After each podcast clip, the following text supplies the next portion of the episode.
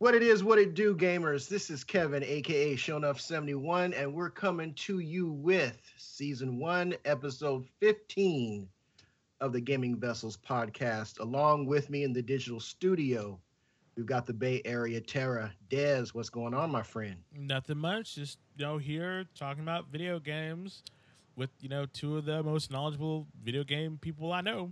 So happy to be ah. here.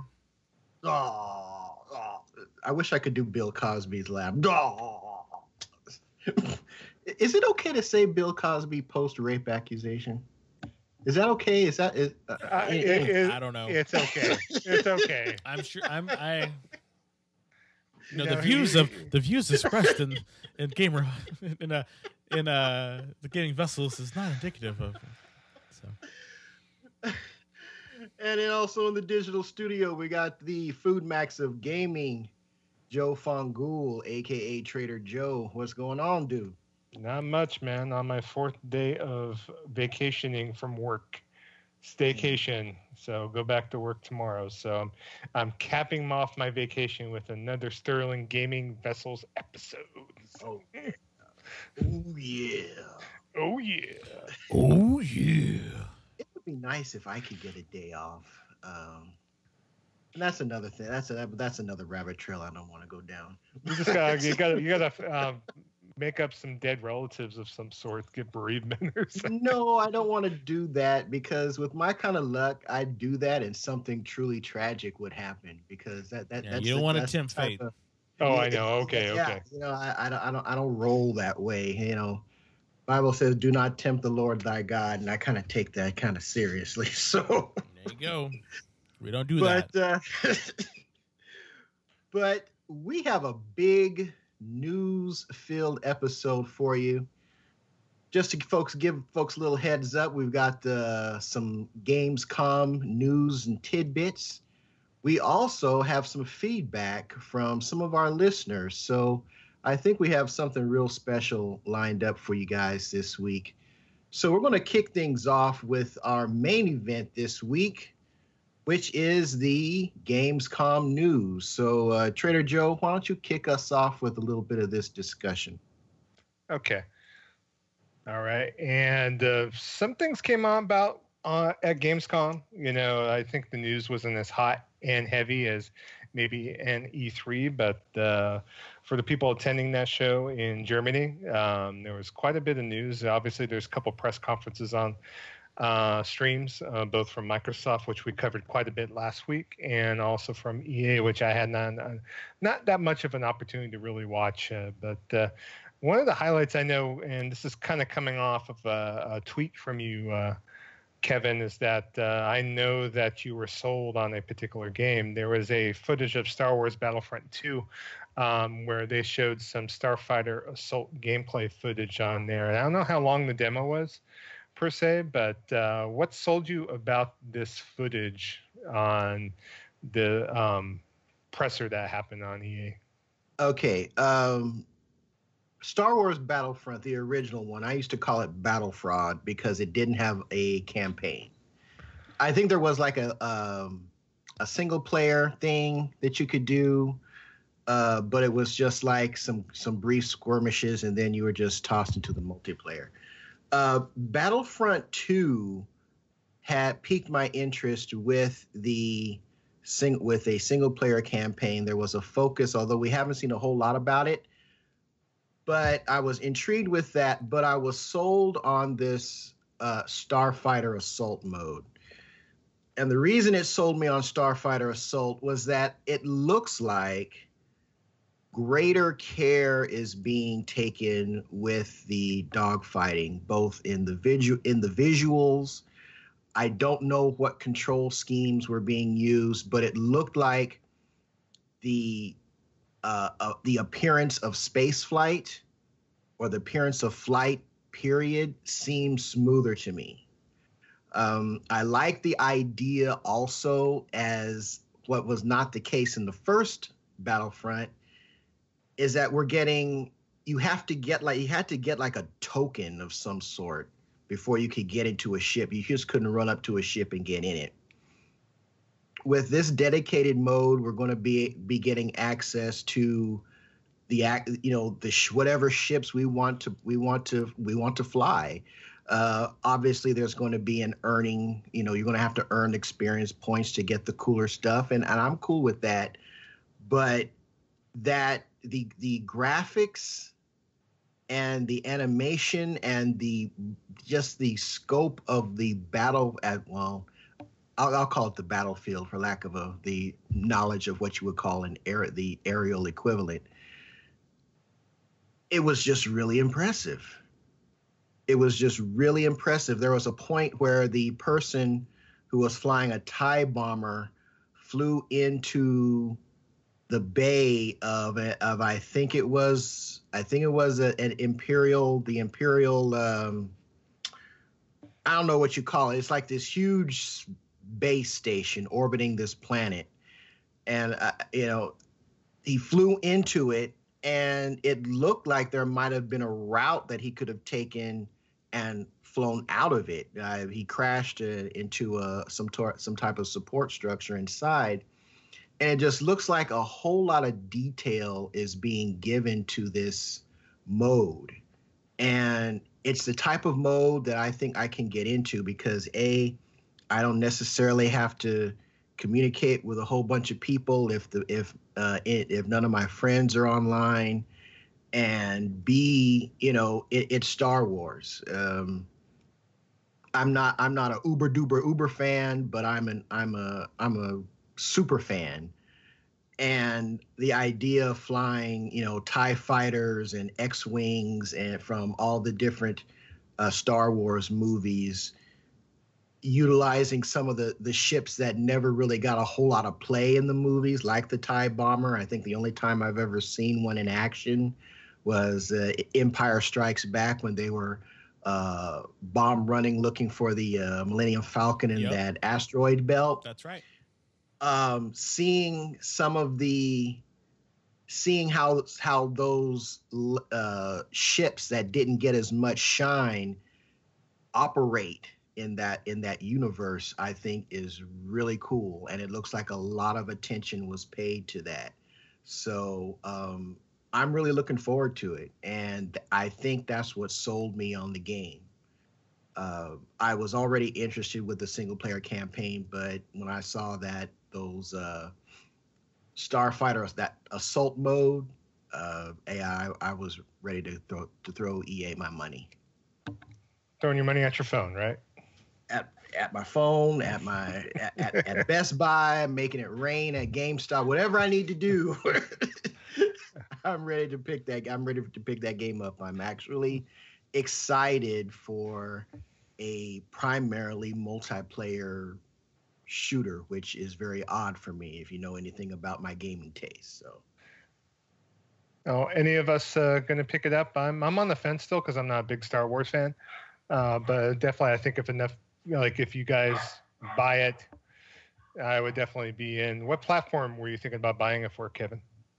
Uh, my nephew is also a Star Wars geek, so he's going to be playing on Xbox. I will probably I will probably double dip on this one so I can play with my nephews because if he has it, then EJ is going to have it for Xbox, and I want to I want to be able to game with them. So I'm definitely getting the PS4 version, and uh, I'll probably at some point pick up the Xbox version once I find out that uh, the two, both my nephews have a have a copy for their console of choice. So I How about don't, you, Desmond? I'm probably not going to pick it up. Um, not really my forte. Um, I'm really holding out for the um, Star Wars RPGs because I am a Star Wars RPG person. Not really into uh, this Battlefront clone. Um, Battlefield clone, you mean? yeah, Battlefield clone. Um, So yeah, I'm not gonna. Yeah. So, I mean, most likely though, if you guys pick it up, I'll probably to. Yeah.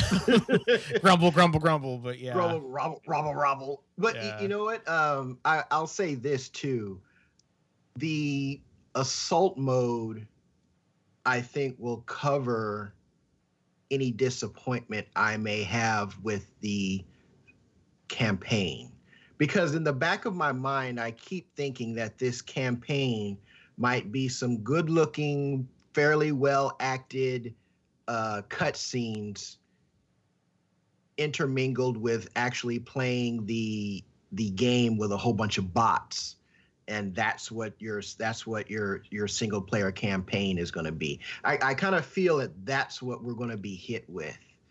Because we haven't really heard much aside from the actress playing the the primary i don't know if she's the hero or the villain because she's working for the empire so we don't know what exactly is going on but you know i'm not if it turns out to be like a tack on with some fancy cut scenes, I'm cool with it with the assault mode being there. So uh, I'll I'll feel justified in owning the in owning the game. Again, for me, it just uh, it's just not really you know this is not really my cup of tea. I'm definitely more interested in in, in an RPG version of my Star Trek games. So, Star Wars, you mean? Star Wars. Sorry, I'm thinking about Star Trek because I want a Star Trek game so bad.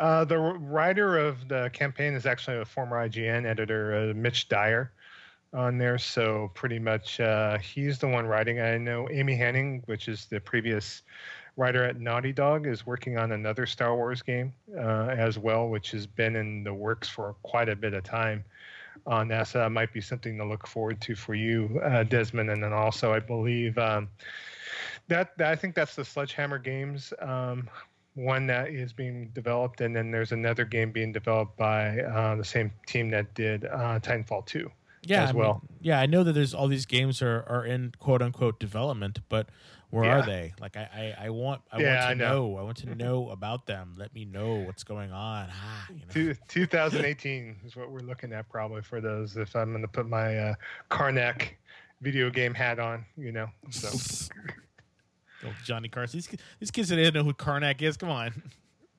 uh, hey, I, I know who Carnac is, so that that's what counts. So, but all right. So, yeah, looking good though. Star Star Wars Battlefront 2, Star Starfighter Assault Mode. Um, we'll see if I jump on the fence or not. So jump on the side of purchasing it. I'm probably be getting it so I could play with you, uh, Kevin. Uh, and then since Desmond's not on board, hell, I might get on Xbox so I could play with your uh, nephews too. So Hey, I might I might have it. I might have an Xbox. You know, One S by then. You never know. Yeah, no, I have my one S too. I, I need reasons to play it. So I mean, maybe a few um, uh, multi-platform games um, on that console might do the trick, and or an Xbox One X. You know, depending. So, Well, I'm not gonna do that. So yeah. that's not for me, y'all. okay. Uh, also coming out of Gamescom, uh, the future of Final Fantasy 15, the game that you know will not die. It's basically they're looking at more of a games as a service, and so they're continuing um, with multiple versions of the game. For one, okay, there's a PC version. Uh, there's going to be more chapter expansions.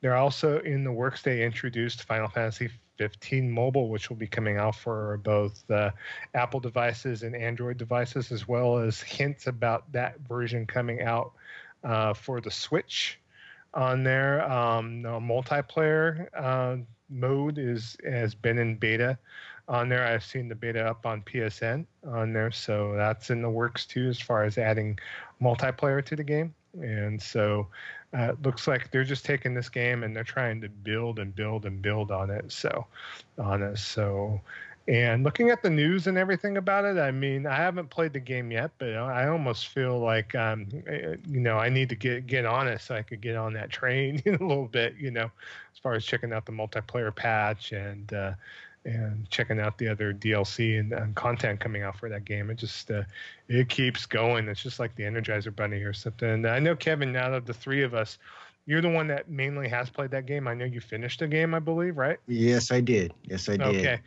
So any t- time as far as you know, I know gaming time is so precious as far as dipping back into this thing, dipping into the season pass. Are you tempted uh, by all of this content being kind of dangled about?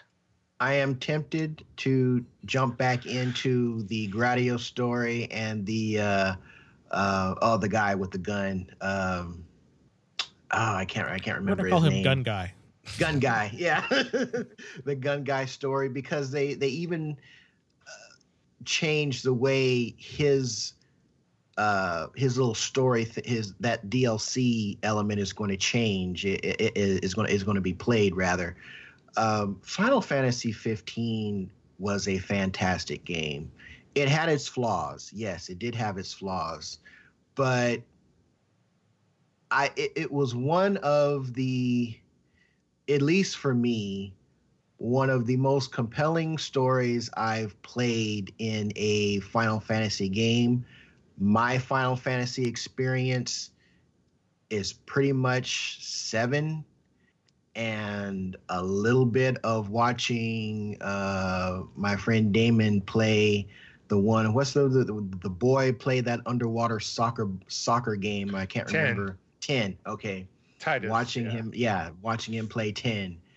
Uh, so that, granted, that is the extent of my Final Fantasy knowledge. I didn't play any of the Super Nintendo or the Nintendo uh, Final Fantasies. So, but the gameplay was engrossing.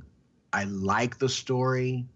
I like the characters. I thought there was a good, uh, good. They they did the, they did a good.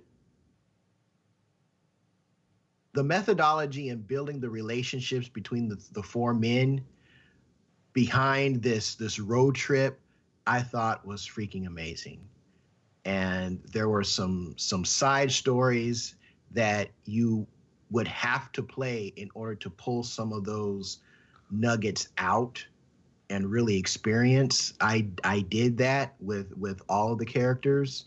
Uh, at least the, those those uh, story moments that were not DLC. The the plate for the end of the year and the coming year is is rough for upcoming stuff. So I don't know if I'll be going back to this anytime soon, but I guarantee you that 15 is, has a permanent spot in my game library. Um, I and at some point I will be going back and visiting this title with that uh, with that DLC. Absolutely. Yeah, to me, I have not played it yet. I've owned Kingsglaive. I own the game. I'm just trying to find the right time. You know, I, I kind of tend to been playing these games that kind of go on and on and on. Meaning, um, I'm playing games like Diablo and Destiny where there's no end um, story in sight. So it's like games I kind of play over and over and over, and it's like uh, uh, where there's just the gameplay is the hook and not the story. And I'm definitely looking forward to diving back into Final Fantasy 15, or even starting Final Fantasy 15, and uh, thinking about watching Kingsglaive from the beginning, uh, trying to you know get the whole backstory kind of lined up. Um, thinking about, I know that there's that uh, 2D minigame too that was originally a uh, game that was only available at GameStop that I think that was released for free on there too. I don't know if that has to do anything with the backstory at all.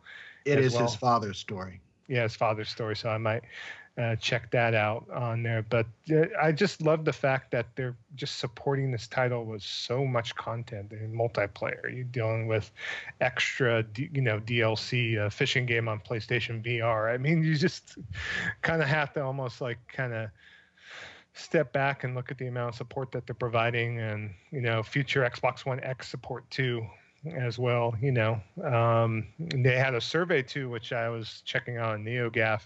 Uh, they had an um, episode at or um, an event at gamescom. They had an orchestrated event and they took a survey and they're talking about that the, the basically the survey results was that there are people asking for the backstory of uh, Ardyn, which I have no idea who he is in the game. But uh, would that be kind of something that would would liven you up, Kevin? You know who Ardyn is in the game? And, yeah, uh, he's the villain. Um, gotcha. Yeah, uh, that's all I'll Spoiler. say. yeah. Uh, yeah. So that would be that would be really interesting because there's there's not, you you get an idea you you know who he is and why he's doing some things, but some further uh, extrapolation would have been good. And I like what this this kind of reminds me of what CD Projekt Red has been doing with The Witcher, and considering how long it took Square Enix to uh, get this game out, what was this, 13 years almost? Yeah. Uh, yeah, 13. Yeah, around that time, around that.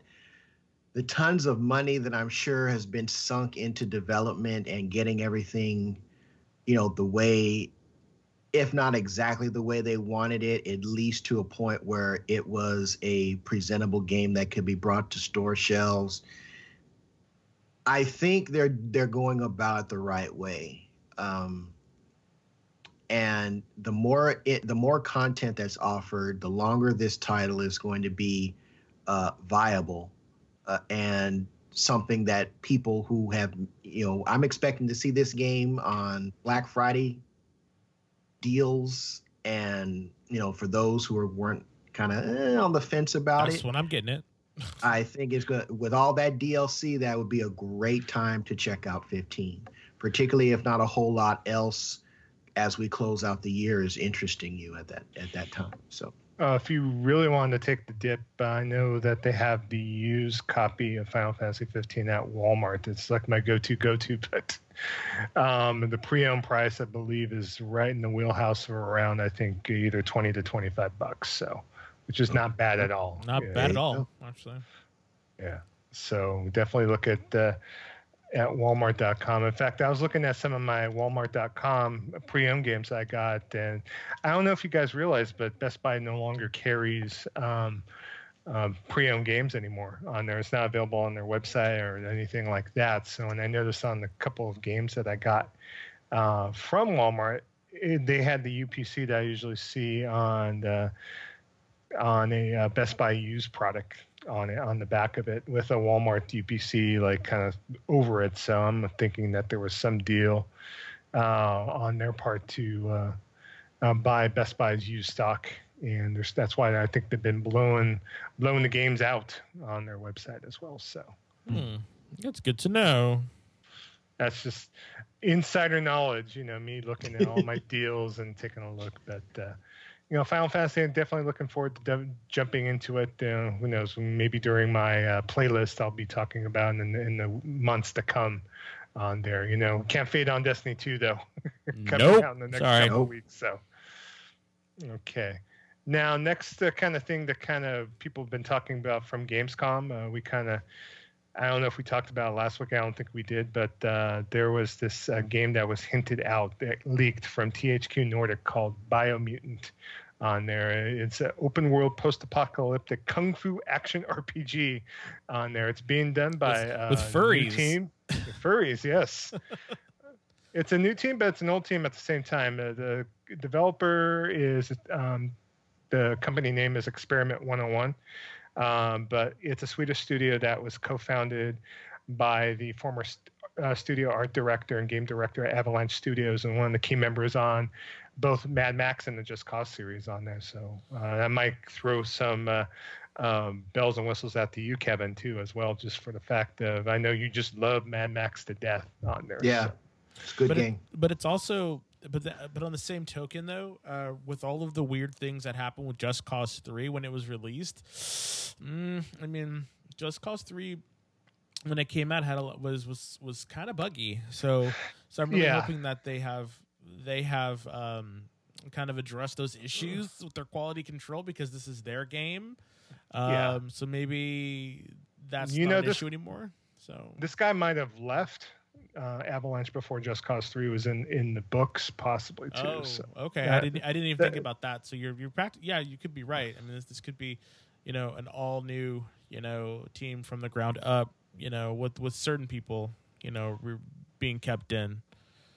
But I'm very excited for this game. I, I think the the world looks beautiful. The fact that you can customize your character with various different mutations. You can customize like it, it seems like the, the the main thing they're going for and everything that I have read and seen about this game is is your ability to create the type of character you want, to fight the way that you want and to create the weapons that you want to use. I mean, there's just a lot of um I think there's going to be a lot of lore in this game just because of what happens you know you you when you come in contact with various different mutations you're able to change your type of mutation have wings get taller get shorter different colors like you can have you know, fur reptiles. I mean, it's just the it, it's it's like a new way of like um uh customizing your character. It just seems really just like it's endless what you could possibly do, and I I just love that to no end. You know, and and the gameplay looks solid. I mean, when they said what is it? It's a a wushu sort of ninja turtle furry thing. I was like, yes, bring this. Let's do this. You know, I just I was like really excited for this. It's like because you don't see shit like that. You don't see shit like that in games nowadays. You just don't. Yeah. You know, this is actually an original IP, and it's like it looks cool. I mean, Biomutant's kind of a an awkward name, but I get it. It, it literally says what's going on, so it's like you know, it, it, would be like naming something, you know, Hammerfall, and that's where the dwarves live. You know, it's kind of like okay, yeah. you know, it's, it's kind of on the nose, but you know, whatever. I, I'm excited uh, for it. I love the fact that there's blimps, gliders, jet skis, and mechs in this thing too, and, and you can and you can build the mechs. You can literally build the mechs and and have them be whatever you want. Like you can, like just to be able to customize as much as as much as they're promising. I guess just seems yeah. amazing. The, the game just came out of nowhere, and and and it, for me, it was my like. Uh, that's the game that I'm most most excited for to come out of Gamescom. In, in my gotcha. opinion. So yeah, and the combat's real time too, Kevin. So that might kind of with a melee bent to it as well. Yeah, it's a it's a it's like a, it's an action RPG. Like there's no you know, you know you you no run turn around. base. No turn base. No, no yeah. turn base Yeah, yeah, it's action RPG. It looks it looks it just looks good. And that and that one scene where he's literally it looks like your guy is running around on a hand, a mech's hand, and then the mech that that it's, it's like it's, it's like you're, you're riding a giant um a giant thing from like the Addams family. It just looks so cool. you know. Well, and we should and, and, we should support games like the, who do this, you know. Yeah. I, I tell you, anytime that you can use uh, customizations and it's more than either something that reflects on your stats or cosmetics, I think is a plus. So you mix in some real time combat with uh, with like you were saying, Des, with something that looks like it's going to have a ton of story behind it. You know, finding out how this world got this way, why this why this character can do what he can do, or is it something that other ele- other creatures in this world can do the same thing? Uh, it would be interesting also if maybe depending on how you equip uh, your character, if that is going to affect the world around him. Yeah, uh, I, I, would hope so. Yeah, so um, I'm I'm definitely interested in checking this game out. So uh, I'm all for it. I'm I'm I'm right there with you guys. You know, more creativity, more originality, um, sticking with with gameplay elements that kind of strike a chord with me personally. But you you cover that with some original originality and uh, uh, uniqueness. You know, I'm there. Yeah, and I did some crack research, and the co-founder of the studio, uh, Stefan Lundqvist, Lundqvist, and Swedish name, so you know hear me struggle with pronunciation, but um, he was the main art director of Just Cause 2 and left the company after the development of Just Cause 2 to do his own studio. So this is uh, nothing to do with Just that, Cause 3. Cool. Nothing, nothing to do with Just Cause 3. Yeah, he left that. In fact, I know Just Cause 3 was kind of a. They had the B team do Just Cause 3, I believe. so for Square Enix while they were working on other stuff on there. So just knowing what happened with that game and following up what happened and whatnot. So, but uh, hey, you know, it's free on PlayStation Plus for all us PlayStation member. Um, and might I say, a, a, game like this sure would make a great console exclusive, uh, particularly for a certain console that seems to be kind of a little struggling with that. Eh, it could be. I mean, uh, you know, I, I know it's, it's probably not going to happen, but what I'm saying is that this is the type of stuff that your executives need to be looking into if they really want to differentiate their platform above what the competition is doing, or at least try to match what they're doing. I find it hard to believe that Phil Spencer did not know about this game long before we found out about it. I find it hard to believe that you know he would not have been able to offer them. We'll never know if he actually did or not. I understand that, but I find it hard to believe that he would not have at least approached this company and said, "Hey, uh, whether it's timed or whether it's true, uh, why don't you put this on our platform and let's let's begin to to match what our competition is doing with unique and intriguing original IP. You know, It also could have been they didn't think that it was eh, something that that would work on their console too. I and that's why they keep messing up, though. That's why they keep they. I, you know, I'll just say this: you can't keep going back to the same well over and over and over and over and over again. And that's all I'll say. They're well gone dry.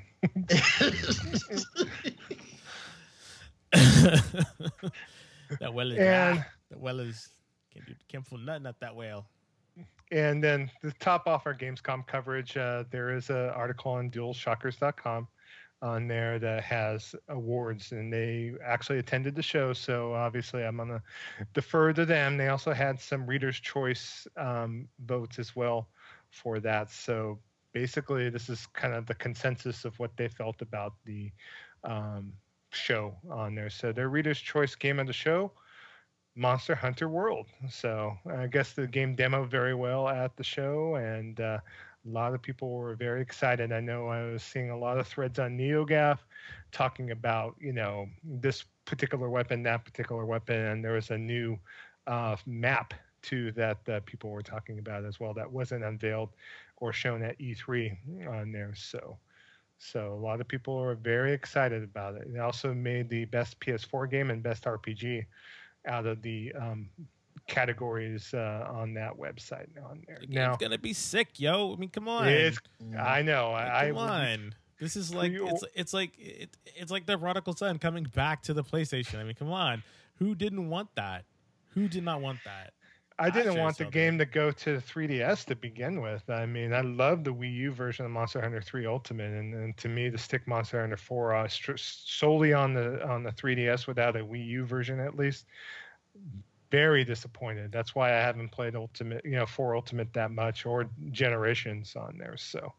Um, I'm definitely interested in seeing what's up with Generations 2 or Double Cross, if you may call it. I know our uh, listener Raphael up picking it up on the Switch on the Japanese stores, so might be something to look into on that. But uh, I'm kind of keeping my, even though I'm very interested, I know I'm buying this game. I'm kind of, you know, I think I talked with this this with you, Desmond, that uh, I'm kind of trying to keep my coverage kind of uh, a little bit light on the game because I don't want things spoiled for me. I don't want to see all the maps in their glory. I want to be able to discover it on my own. And some some games I do go out on like a media blackout. Like I specifically do not try to absorb everything that's out there. Uh, just for that reason, because I want to have that surprise when I actually dig into the game on there. I don't know if you guys feel the same way. I don't know if I'm going to be doing a media blackout, but I definitely will be like seeing, you know, what's what's going to happen. Like I want to know like you could go and tell um online. So sometimes I'll I'll go online and I will look to see what some people are doing about there's this guy called uh Gaijin Hunter and um or yeah, guy Yeah, I follow him on Twitter. I know Yeah. Gaijin Hunter quite well. Yeah. yeah so and I, I like his i like his coverage so so i'll look at his coverage about about monster hunter and stuff so and that's kind of where my where my you know stuff is. So like i like seeing the weapons and stuff. So so part of me's kind of like you know i, I don't want to do this because i want to see what's going on but at the same time i'm kind of like you and i'm like do i really want to but i'm kind of I'm, I'm probably going to though because i just really want to know what's going on you know? Yeah, I'll, I'll, I'll check a video or two out, but uh, you know, I'm probably kind of keep it on the the light side versus the heavy side as far as just digging into all the coverage. Because if you go on YouTube, man, it's like literally like you could just uh, be uh, watching videos for days as far as some of the coverage that came out for this, that, and the other thing. So um, most definitely And also, as far as the editor's choices uh, from DualShockers, their game of the show was uh, the aforementioned Biomutant on there, and they felt like it, that the game came out from left field, Yeah. and it charmed them with its lush world, interesting gameplay, and beautiful visuals on there. So, not to mention its rather charming and furry protagonist as well. So, It looks like Rocket Raccoon. yeah, Yeah.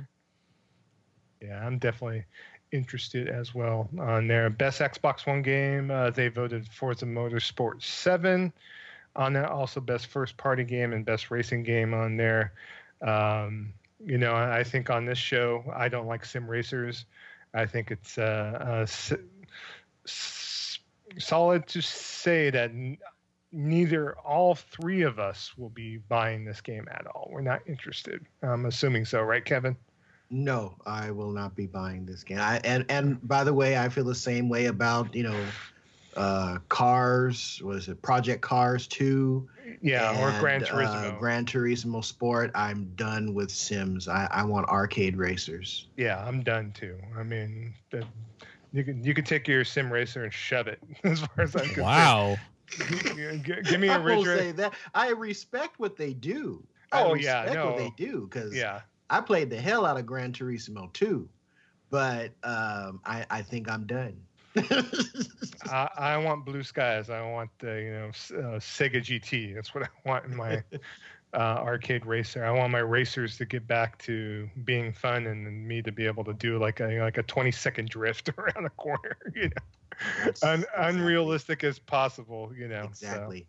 I'm Ridge Racer, not uh, Forza. And if, if Namco did a um uh, like a current gen Ridge Racer, I would be there like white on rice. So It makes two of us, my friend. yes. All right. Best PC game from DualShockers.com. Age of Empire Definitive Edition. Not a lot of experience because I'm not a mainly a PC game player. Uh, eh, eh, did you ever play this, Desmond? Probably not. I right? did not. No, I. Yeah. Uh, it's a sim type, uh, right? It, it's more like an RTS style, yeah. I believe. Never yeah, really, it's never really got into RTSs. Although I heard this one is supposed to be, or this franchise is supposed to be really good. Yeah, it's up there with Civilization, which Yeah. you know I had, had dabbled in here and there, but uh, you know, good on Microsoft. I know that this IP has been floundering for a while, and this is to celebrate, I believe, a anniversary of some sort. I don't know if it's 15th or 20th anniversary for this series, but uh, uh, good on them to at least uh, you know give it the care and love to bring it back to where it's you know getting a winning awards at this trade shows. We'll see if, when it does come out. You know how how well it does. So, uh, best Switch game, Super Mario Odyssey. Can't wait, of course. Yes. Yes, also best platformer as well on there. If you're lucky to have a Best Buy in your area that's running the Nin- Nintendo World Championships, I believe they have kiosks available that you could play uh, this game at your local Best Buy. On that, that might be something for you, Desmond, to check out because I figure San Francisco probably has uh, some sort of um, entry point for the Nintendo World Championship. So. I I'll have to check on that because I'm not really sure. Actually, to tell you the truth. Yeah. And then best 3DS game, uh, Metroid Samus Returns, which is a great sign on there. A lot of people were kind of leery about Mercury Steam handling that game on there, and a lot of people felt, at least the editors of Dual Shockers thought that it was the 3DS game of the show. So uh, good on Nintendo and good choice for those of us that are going to be picking the game up on there. Uh, I'm day one. I already got this thing pre-ordered. Uh, about us new 2DS owners, XL owners, are you guys picking up Metroid? oh, most definitely. Yeah, Yeah. mean, come I'll, on, I'll not even probably be checking that out. it's gonna be one of the best games that's gonna come out for for the system for a long Yeah. while. I mean, just look at the gameplay. It looks like it looks amazing. Yeah, I, I was kind of been watching gameplay footage at SNC3, and uh, I even went ahead and pre-ordered the amiibos. You know, and You are just amiibo They got crazy you. right now. They got you. I know they got me. Jesus, You I know, mean, between that and the monster Monster Hunter Stories amiibos, jeez, dude. Well, not, unbeknownst to me, unbeknownst to me, um, I was very against amiibos at the beginning. But if I if I see an amiibo for three bucks at Walmart, guess what? I'm buying that damn amiibo three bucks at Walmart because it's only three bucks. It's like that clearance robber um, sensation. So I got amiibos all strewn about my house now. It's just ridiculous. It's like I'm looking in my computer room right now. I got Wario, Toad. I got a couple Fire Emblem amiibos, a Ryu amiibo, Shovel Knight. You know, so you do you, uh, buddy. I know. Just saying. Wow. Yeah, I know. So yeah, I've literally between Monster Hunter Stories, which is not getting a U.S. release for the amiibos. Play Asia had a special, and they had all six Monster Hunter Stories amiibos for sixty bucks plus shipping from Hong Kong. Obviously, the shipping from Hong Kong costs twenty bucks, but a c'est la vie, c'est la vie on there. So at least I know I will get the uh, quote unquote best experience. So. And then best PlayStation Vita uh, game of the show. Surprise, surprise! We actually had a Vita game at the show. So, uh, NIS America um, had um, Demon Gaze 2 uh, being shown, and it's won the best Vita game of the show on there. If you haven't heard about this game, it's being done by uh, the same developers that done like Operation Abyss, Operation Babel on the Vita on there. They're uh, dungeon crawler, uh, first person dungeon crawler RPGs on there, but they're very uh, anime in style, uh, kind of like almost like a Etrian Odyssey type spin off type of gameplay if you're familiar with that series on the 3DS.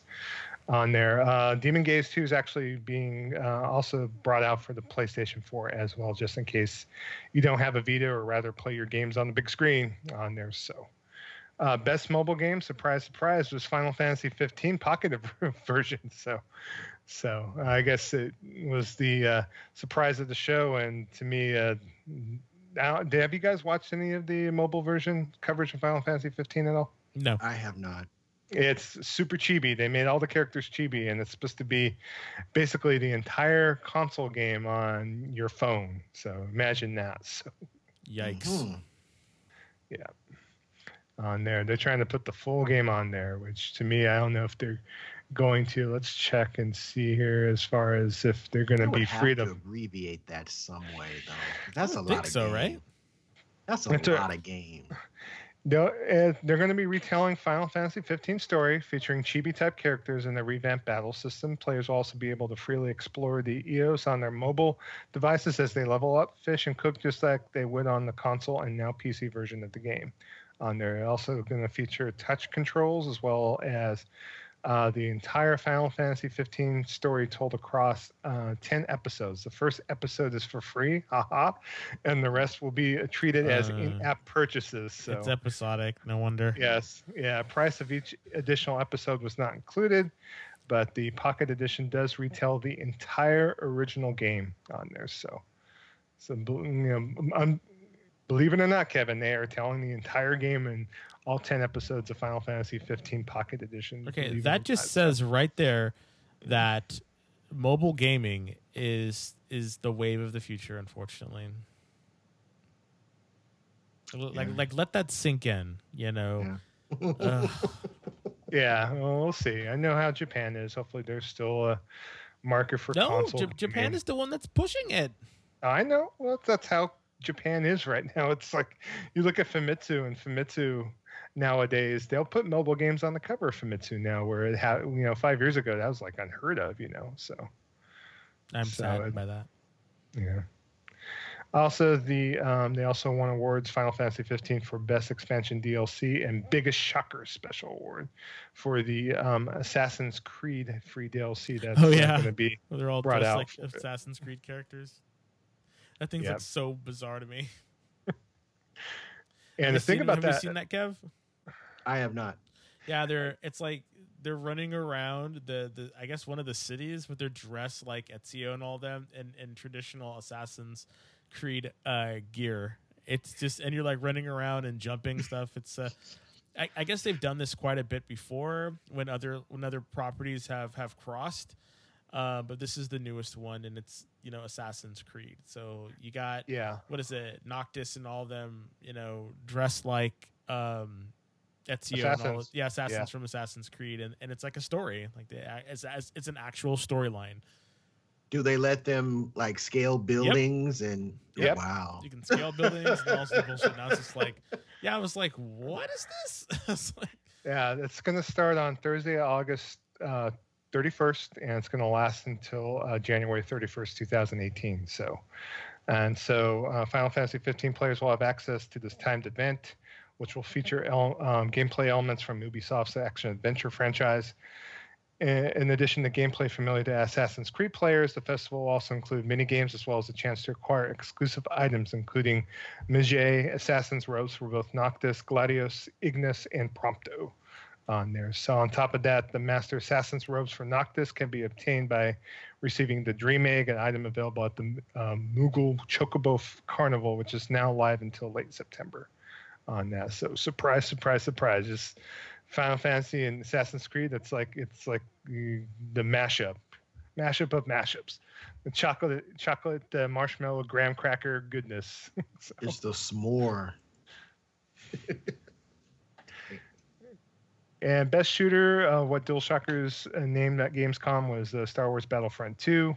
No surprise there. Best fighting game, Dissidia Final Fantasy NT we haven't really talked about this game that much uh, since it got uh, announced at E3 on it. So I'm kind of wanting to see how well it plays versus the uh, the PlayStation PSP versions of the game on there. I played around with it a little bit. It was the gameplay was a little bit too obtuse for me. I have any of you two played the Dissidia in the prior renditions of Dissidia before? I have not. I have not. Okay. Interested in it, or pretty much it's, you think it's just Final Fantasy fan service, and you might give it gander? It's Final Fantasy possibly. fan service. Yeah, yeah, I think I it's mean, fan service. I think it's fan though. service too. Yeah. I mean, that, that doesn't make it bad though. It's just like I just don't know if that's you know something for me or not. The gameplay didn't appeal to me. I saw I saw some of it uh, during the E3, some one of the E3 streams, and uh, it it didn't it didn't talk to me. I'll, I'll yeah. put it that way. Yeah, I'm I'm kind of on the fence too. So you know, listeners, let us know just in case you're excited or want to explain why you're excited for this. You know, because uh, you know I'm I like Final Fantasy. I'm not the biggest fanboy of Final Fantasy. I don't gush over like you know different uh, numbered. Uh, you know renditions of the game and try to say who's the best protagonist or anything like that. I've, I've played practically almost every numbered game in the series on there. So, but uh, you know, let us know just in case if there's something exciting you about Dissidia Final Fantasy that uh, maybe we're not getting or uh, kind of would articulate a little bit more about it. So, on it, uh, and then rounding out DualShockers uh, Gamescom coverage, best VR game, uh, Ace Combat Seven. On there, I think that game in VR should be like mucho excelente on there. I, I've enjoyed Ace Combat games in the past. I don't know if you guys have or not. I have. I played all of them, uh, with the exception of was it four? And the one that I really didn't care for all that much was the most recent one. I think I guess that'd be what was that six, or was that five, where it was all Call of Duty Call of Duty fied. No, with, yeah, with no, Jets. that was like that was like a side side game. It wasn't a numbered game. It so. wasn't numbered. Okay. Yeah. Okay. Yeah, that one wasn't all that great. I yeah. finished it, but it wasn't all that great. Yeah. Well, that game is not just a VR game, though. It will be out. I know initially it got announced just for PlayStation 4, but it's coming out on all major platforms, including PS4, Xbox One, and also PC. So it's coming out in 2018. So we'll have to keep an eye out for it. So uh, best action adventure game was Assassin's Creed Origins. Uh, what they kind of commented on there that with the many RPG elements that were added to this new chapter, it almost wind up competing in a way with Monster Hunter, which is crazy to me to think about uh, Assassin's Creed and Monster Hunter being kind of on the same page per se. So, and this is day one for you guys, or at least I know. Oh yeah, for me. Yeah. Of course. I mean, come on. You haven't played that many Assassin's Creed games, right, Kevin? Uh, right, Desmond? Yeah, but I want to play this new one. Like they, this new one has really kind of like, like I don't know, something about the setting just is just like speaking to me, and it's just like this. It just seems really freaking cool. I don't, I don't know why. I don't, I, I can't, I can't explain it. But just, just what I've seen, you know, from from the gameplay and just just everything about the game just seems like okay, this is a game like because I never really was a fan of the whole like oh we're gonna go into your mind you know and, and we're gonna and you're gonna do this and oh and I was like what? No no can can can I just be an assassin please? Like the whole animus thing I was just like eh, like I didn't really it's just like this pseudo matrixy thing and i'm like it's just so 90s it's like okay you know let's let's do something different you know and and i really hope that there's there's no Animus in this one because if there is Uh, I, I doubt it. I doubt it. be really sad You, you don't want to see Desmond in, in the game, then, right, Desmond? no that'd be a little that'd be a little too meta Yeah, there you go. and then last but not least, last game of DualShockers games Gamescom, best online game, Black Desert Online, the Xbox One version. So, so they said that this game is without a single doubt the most gorgeous MMORPG available nowadays. Its detailed characters, wonderful open world, and giant cities make it an explorer's dream on there. Plus, also the character designs have women be big gigantic not knockers for whatever Yayas. reason. Yes, Yayas. it's like you couldn't I say I it you're like know. you're like no I, I could even. I'm trying to be uh, articulate and not, uh, you know, be. You want us to get flagged by Anita Sarkeesian? Nope. Do, do you do you want that? no No. no What's what's to say? I mean, Korean uh, MMORPGs, at least the ones I've seen, all have like you know both male and female uh, character uh, creating uh, with very uh, exaggerated. well it's just not like the that russian one that soulforge one Ugh, Lord. Yeah, it's just like like you're a researcher yet you're wearing hot pants and like i get it you're, you're you, you can do whatever you want in this hostile environment if you want to wear your hot pants totally fine but i'm just like wow uh, wow I don't want to discount Black uh, Desert Online. I'm looking forward to playing that for sure. So yeah it's one, it's one of the reasons why i want to it's one of the reasons why i want to get an xbox you know Yeah, the gameplay that they showed looked in, intriguing. I, I'm going to have to see more, but uh, it, it looked like it could be pretty good. we'll see how well they adapted the console for sure. And it is definitely gorgeous. So, on, uh, and on that note, that's all the Gamescom news we kind of want to co- cover. At least, uh, mm, good good segment though. That was a really good segment. So thank you very much for that, Trader Joe. And we're going to slide right into our next section.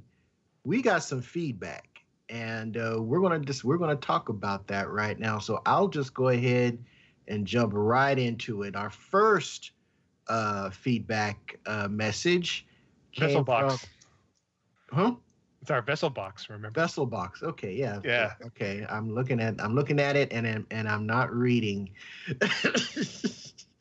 Our first vessel box vessel box contact comes from Alberto.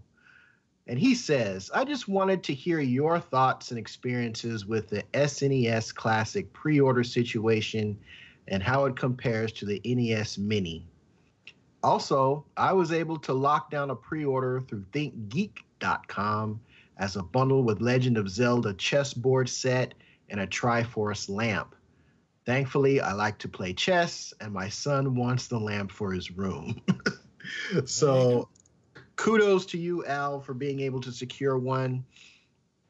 I was unable to secure one through uh, GameStop. I went into the store uh, when it, when is when I as soon as I could after I found out that it, at least some retailers had gone live with their online um, their their online uh, orders, and I, of course I was told sorry.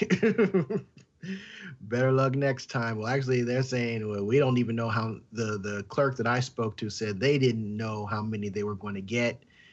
They just shut down after their guaranteed allotment was sold out. So um, I will hopefully be one of the people waiting uh, before one of these stores open and trying to get one on the walk-in basis, which will probably result in me not getting one. Um, what I think about it, I think it's a repeat of the mini. Um, hopefully, Nintendo honors their word when they say that they're they plan on releasing uh, more copies of the SNES Mini as opposed to the NES Mini. This particular prod uh, product speaks more to me than the than the the NES Mini did. There are some games that I spent many, many, many an hour uh, playing on the Super Nintendo, and it would be really cool if I could get a hold of this unit uh, and be able to experience some of that because most of those games I no longer have because I had to trade in my old stuff to buy the new hotness. So, uh, brother was broke. So, I feel you. so I that's feel you how, too. that's how I had to do it. So it would be really nice to be able to play some of these titles again.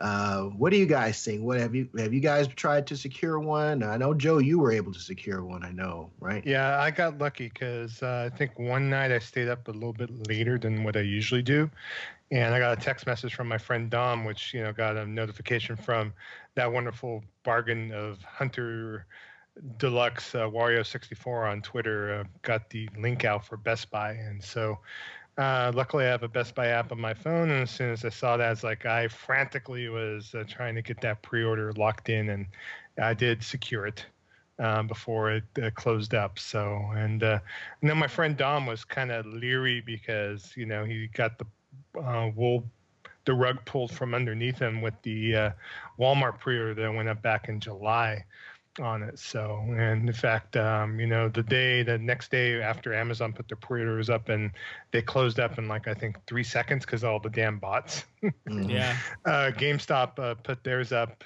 and then uh, was available for pre-order in store. In fact, uh, you know, a lot of, they were, you know. I was getting a lot of text messages from both Dom and my friend Jerome, and um, he Jerome wound up uh, getting into the car and driving down to his local GameStop and was first in line. But there, uh, he was saying that uh, while he was waiting, um, they're waiting for the system because the system crashed because everyone's being so damn interested in it and them having to field tons and tons of phone calls on it. You know, I think maybe there should have been more fair warning from Nintendo as far as you know releasing the pre-orders. There should have been maybe more um, systems available. That way, it wasn't like because I believe most GameStops was either between five to ten per store. On that, that's what they're secured, and obviously they ran out quite quickly. and I talked to one GameStop manager uh, that day after I got off of work, and she was saying that's like she just had a crappy, crappy day. Like you know, people were just I letting her having it over the phones, and you know, try to reiterate to these people that one that she can't control the allocation that she has, and two she can't go to the Chinese factory and make more. You know, so. I kind of feel bad. She earned her uh, stripes and then some. And you know, I, I would do surveys for this one GameStop manager because she's really good people. So and she's a, a gamer too. It's not one of these uh, GameStop managers that are just like another retail flunky in there, just trying to earn their uh, pay. Basically, that she's a true blue gamer. So, and you know it, it's nintendo's doing nintendo I, I refuse to believe that nintendo cannot get enough and i bel i refuse to believe it about the mini i refuse to believe that they cannot get enough of these units manufactured to meet demand i, I refuse to believe can. that No, they definitely can. It's it's it's it's uh it's it's they're, they're creating a scarcity it, it- because they it, it drives up the price. So Mm. you know they don't they don't have to they don't they don't have to do any more or any less than than they want to. I mean they they can produce it. It's, they have the technology. They just don't want to. You know, just well, why look would they they? done with the Switch too. I mean, Well, I it's, mean, it's, the, it's a the specialty is item, you know. Yeah. It's a, it's a specialty item that they control. It's like, okay, you know, I get it.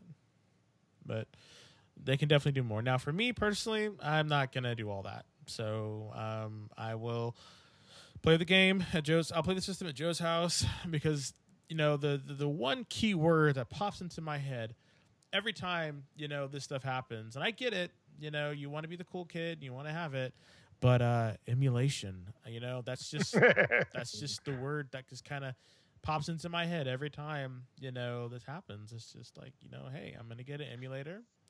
I'm gonna have you know you know my fun.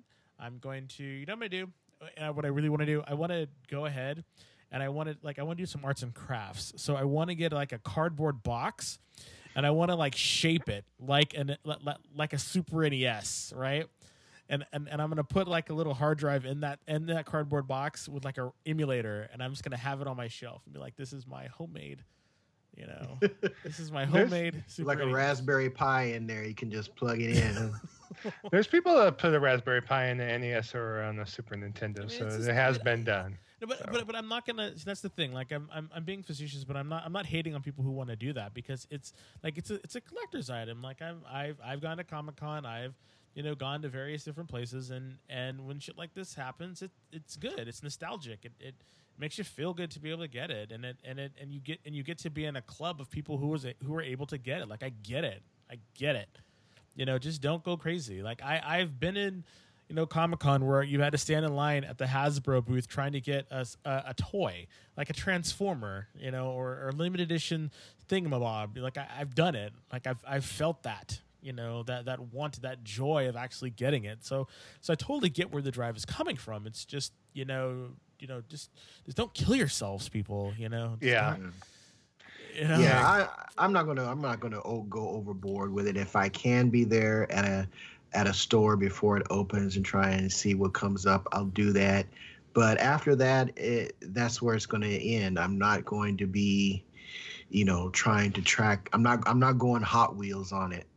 I'll put it Yeah. that way. I used to be out, you know, like I used to do with Hot Wheels. I'm not going to do that because they Nintendo should be providing the, the the fitting enough units to meet demand, and that that's the that's that's all there is to it.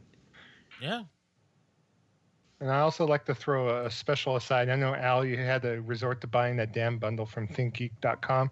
GameStop should be like flogged for putting these damn things in these bundles. I'm looking at these bundles right now that they had up at the time. I mean, they have a SNES Classic and a Mega Man helmet for two hundred and fifty dollars, oh, or a Wow. SNES Classic and a Breath of the Wild canvas art print for three twenty nine ninety nine. Three Oh, thirty good bucks grief! Are you serious? like you know you know yeah i'm looking at the bundles right now or snes classic and a street fighter statue for $200 so it's like they are you know. just wow.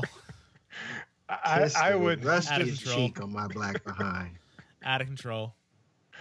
so you know i think at the very least i mean uh if you know your staff at GameStop well, they might be able to give you the wink, wink, nudge, nudge when the, the lowdown is. I know I helped my friend Dom. mm, Speaking of my friend Dom earlier in the show, uh, get an NES Classic uh, once the staff at GameStop at my local closest GameStop, the one I go to all the all the time, let me know that if I needed a NES Classic, they were getting in more stock in. They kept getting stock in, so and hopefully the stock is plentiful. That way, I don't have to like you know get you guys hooked up. But I, we'll have to see, you know, as far as how that goes. So. I mean, don't get me wrong. When Joe, you know, I talk a good game, but when Joe texted me and was like, "Look, and, you know, they're up," I sure as hell went on there trying to get one. like I ain't gonna lie, y'all. I, I tried to get one too. When Joe, when Joe gave the text, I was like, "Well, let's Yeah. try it." I tried to text you, Kevin, while you're on Steam, but uh, I know that uh, Kunu Kunu Kun gameplay was like in, enhancing you and like entrancing you. So I yeah I I never pay attention to my because I never get Steam messages. So I know I figured that much. I wish it would have called. I should have called you. But it's all good. It's all good. So, thank you so much for that feedback, Al. And again, congratulations. I hope they didn't. I hope they didn't bleed you too much with that bundle. So, uh, again, congratulations on, on getting your SNES Classic. Uh, our fellow listener Raphael sent us this message. I read an article on Gamasutra where Phil Spencer outlined his new Xbox strategy. Basically, he made the case that he wasn't trying to sell Xbox One S to existing Xbox One owners. Same for Scorpio. I just accepted this as an extension of the cell phone strategy for consoles. Recently, however, I have had another idea. What if Microsoft's strategy is less cell phones and more Steam boxes? See, Microsoft, I believe, doesn't care if you're playing on Xbox or PC so long as you're using their service and their box. I even now believe that eventually we may see Xboxes from different manufacturers or perhaps an Alienware Alpha type machine with Xbox OS being the operating skin over Windows. They are content with Sony still making consoles and they are making an entirely different product. Didn't the same thing happen with Microsoft with Sony and Microsoft evolving the game box to what it is today, leaving Nintendo still making consoles of old? I believe yes. What if we never see an Xbox 2 or 720 or whatever and just continue to see these iterations turning more and more into Steam boxes or TV PCs? What do you guys think? I am buying a 1 and 1X, and I don't know that this strategy will work I think Microsoft has lost this round. There are so many PS4s. How can they catch them? But with this other strategy or way of thinking, it may not matter, and Microsoft may be sitting in the driver's seat of a new TV media box. Um, I have I have uh, my thoughts on this. Uh, you guys want to jump in this real quick? Um, I think that that's not gonna work. Because I think I think they tr- didn't they try that already with the Kinect and having and trying to have you know Microsoft TV TV TV. Yeah, yeah, the Microsoft TV and having it all be a part of you know one one system. It's like it's like sort of like an end all be all system for for your living room. And it didn't work. People didn't want that. People were fine having, you know, having dedicated systems to do their thing. You know, like, you know, they have a dedicated system to do to do like but that's what I, I think that's what we're doing like like companies are trying to to integrate things like i have four different things that do you know the same thing like i have a smart tv that i can watch you know uh, netflix on. I have a you know a ps4 that i can watch netflix on. You know i have my phone. So it's, it's just like you know people but i don't watch you know netflix on my tv i watch it through my xbox or through, through my ps4 so it's like i think people were trying to like try to get people to do everything through one system but i think people just don't intrinsically don't want to do that you know I, I think people have certain things that they like they like using they like doing you know maybe i'm old school but I just don't think that that's you know gonna help Microsoft. Microsoft is definitely not gonna let anyone you know build stuff for them. You know, I, I think Microsoft is is too you know they're too hands on with, with, with a lot of their stuff. So I don't I don't know. You know, I just I, I, I just don't think that that's where Microsoft is going. You know, I think I think they're gonna put out this this super uber box like they you know did the Xbox One X and they're just gonna see where the chips, you know, fall where they may. I mean, like, I, you know, in a future episode, we, we we're gonna have to sit down and actually look at, you know, sales figures and really kind of look and see, like, does this matter? You know, and, and by matter, I mean, you're we're sitting here buying all this, you know, stuff, but what but what's really selling you know what what what is really selling you know we, because you we always hear that like you know oh my god this this thing sold so well you know but but but what is its longevity? How long has it has it sold for? You know is, is are there certain things that are still selling?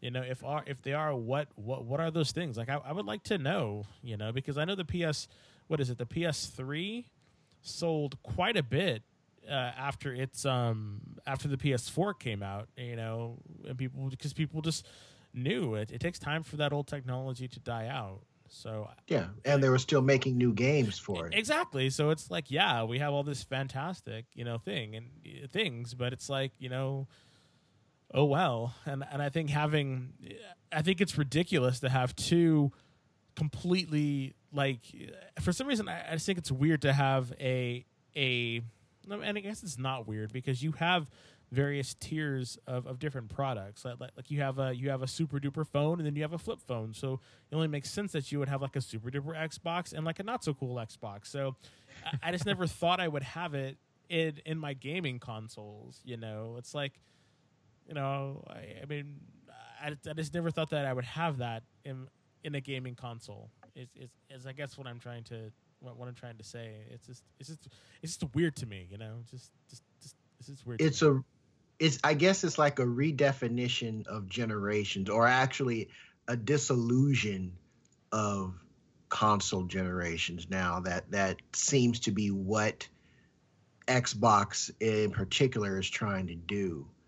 Um, here's the thing though, I mean, Valve tried with the Steam boxes and it was very bad marketing. I, I didn't follow the Steam boxes all that closely um, because I didn't think I would be able to get the level of performance that I wanted from my gaming PC. That's why I decided to go with either build, you know, building my own, which is what I did, or going with a, you know, like a boutique build, like a like a I buy like a buy iBuyPower or you know one of the the other or Alienware even and one of the m- many other boutique gaming PC specific uh, boutique builders out there.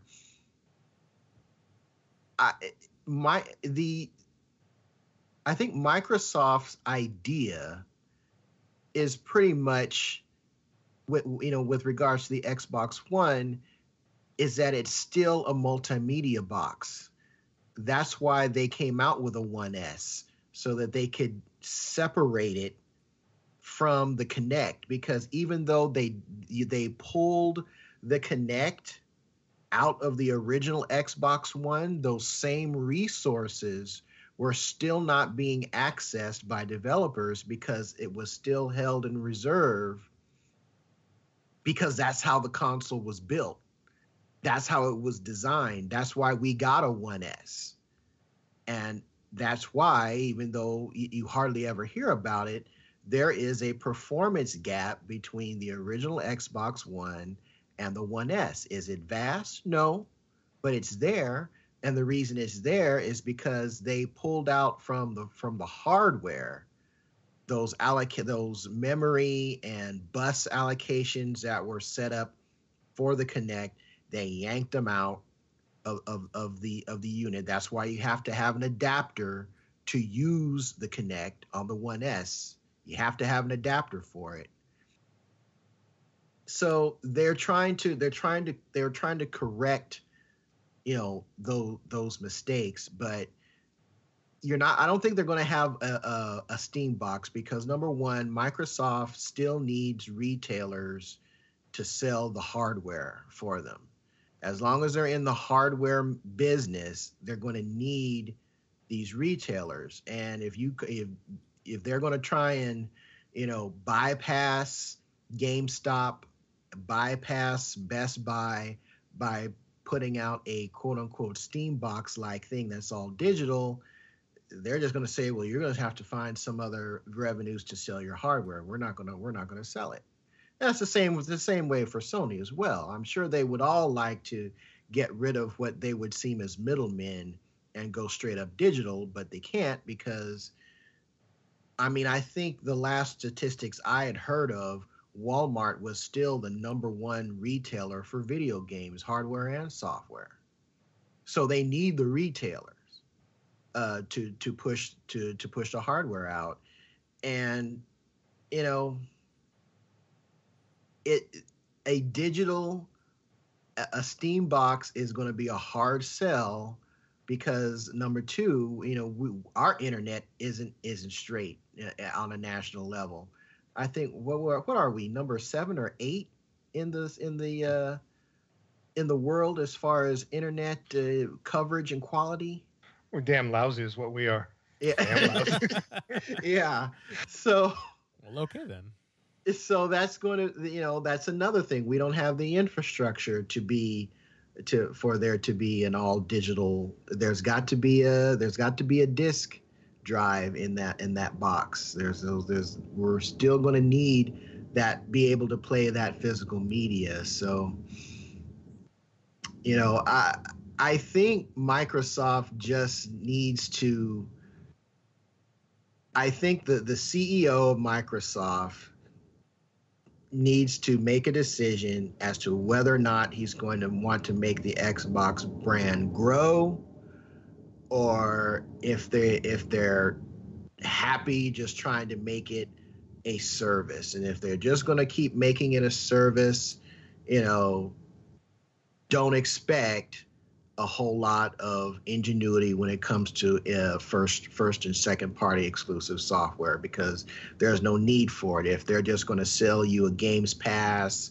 and sell you ea access and sell you this that and the third they can just you know re, uh, service wise they'll just sit back and and let the third party carry them for for the content.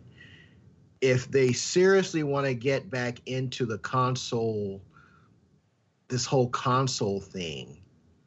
Um yeah great. You've got the 1x it's awesome. It's great. Kudos to the most powerful console in the world in the universe. It's it's it's it's the gundam of consoles. Okay great. What are you going to play on it?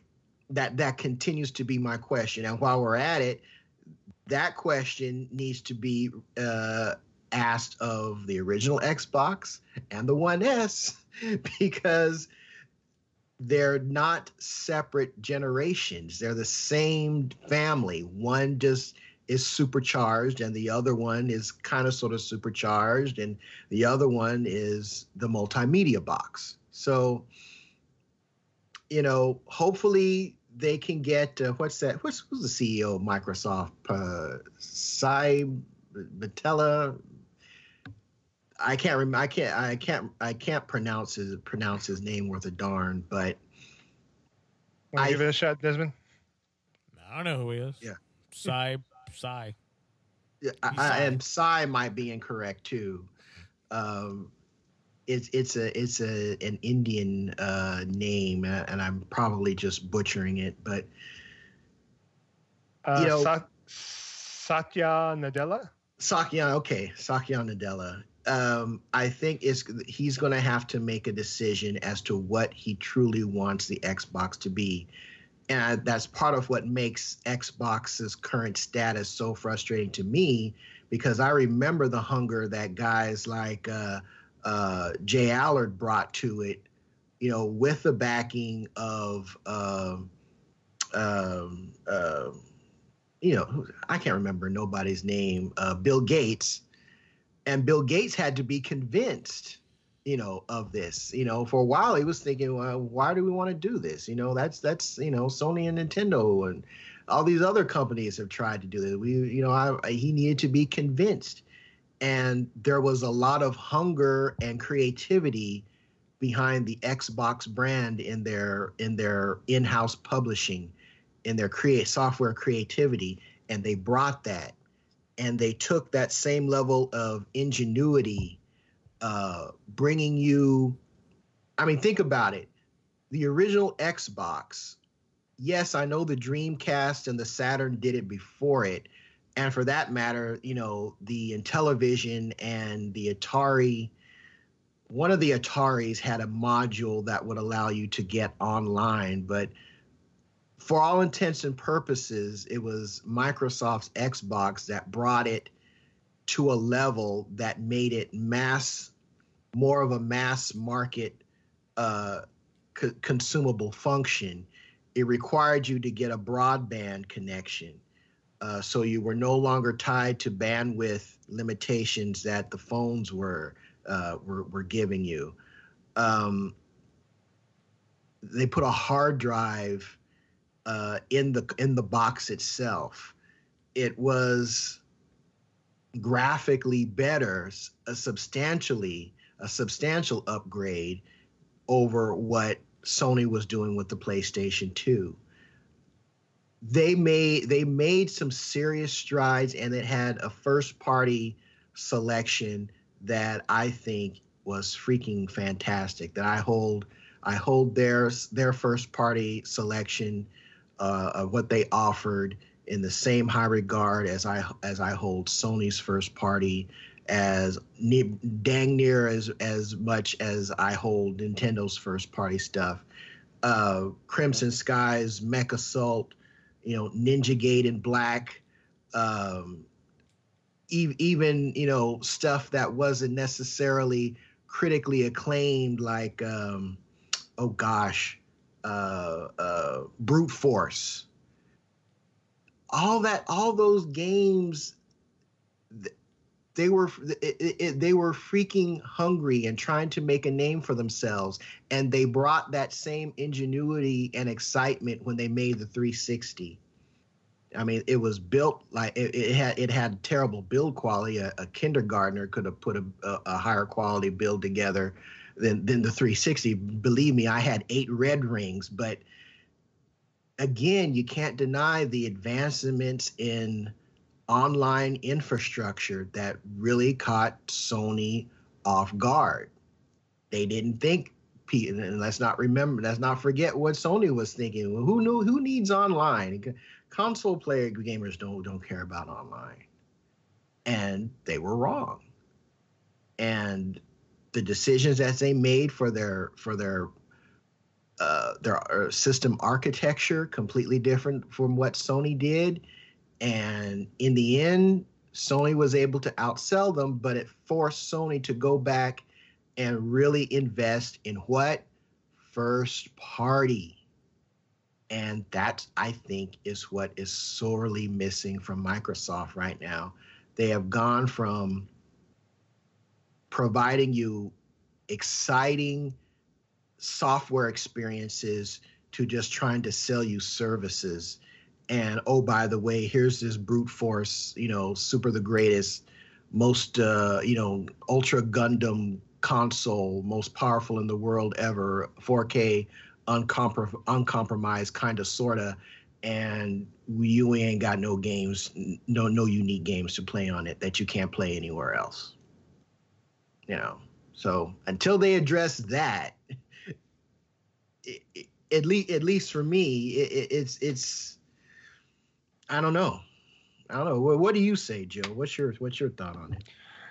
Uh, my long and short on it uh, basically is that um, what uh, Raphael's suggesting and what can happen is the Trojan horse strategy, meaning that uh, you're going to take a, an existing Xbox One. At some point, they're going to unveil uh, like a Windows 10 mode, and that you're able to then boot your Xbox console into a Windows 10 mode and then load up all your Steam games on there and be able to do what you're going to do, like if you had a, a PC uh, uh, connected to your TV on there. Now, I don't know if they will ever make it to where that front end is so smooth that you're able to, you know, have to do this, you know, because you know, imagine trying to get someone with little to no PC knowledge, you know, to be able to sit there, add Windows 10 to their Xbox OS on there, and then be able to go and add all the different programs from Windows, including Steam, including you know, uh, EA's thing, including Ubisoft's Play. You know,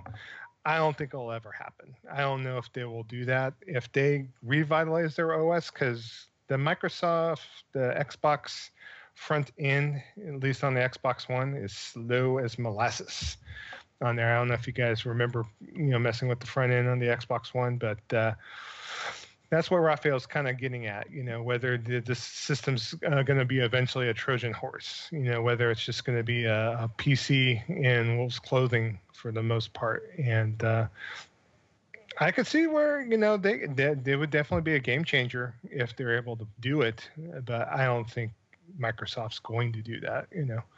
What's your guys' opinion? You think, you know, if, if you had an option on the Xbox One X to have Windows 10 installed and you'd be able to play all your PC games on your uh, Xbox One X, that would be uh, something as a game changer for you on there, or something that you would like to do. I know Desmond, you don't ha- own a gaming PC right now. If you bought an Xbox One S and was able to install Windows 10 on it, would you do that for the simple fact of playing games on PC? On well, would I be able to use like Steam stuff? I mean, are you talking about? Are you talking about having my PS4 emulate a sorry, my uh, my Xbox emulate a um, uh, Windows w- PC. Windows 10 PC, yeah, that's what Raphael's really getting at. You because, know? okay, so if they're able to do that, I think that's that's cool.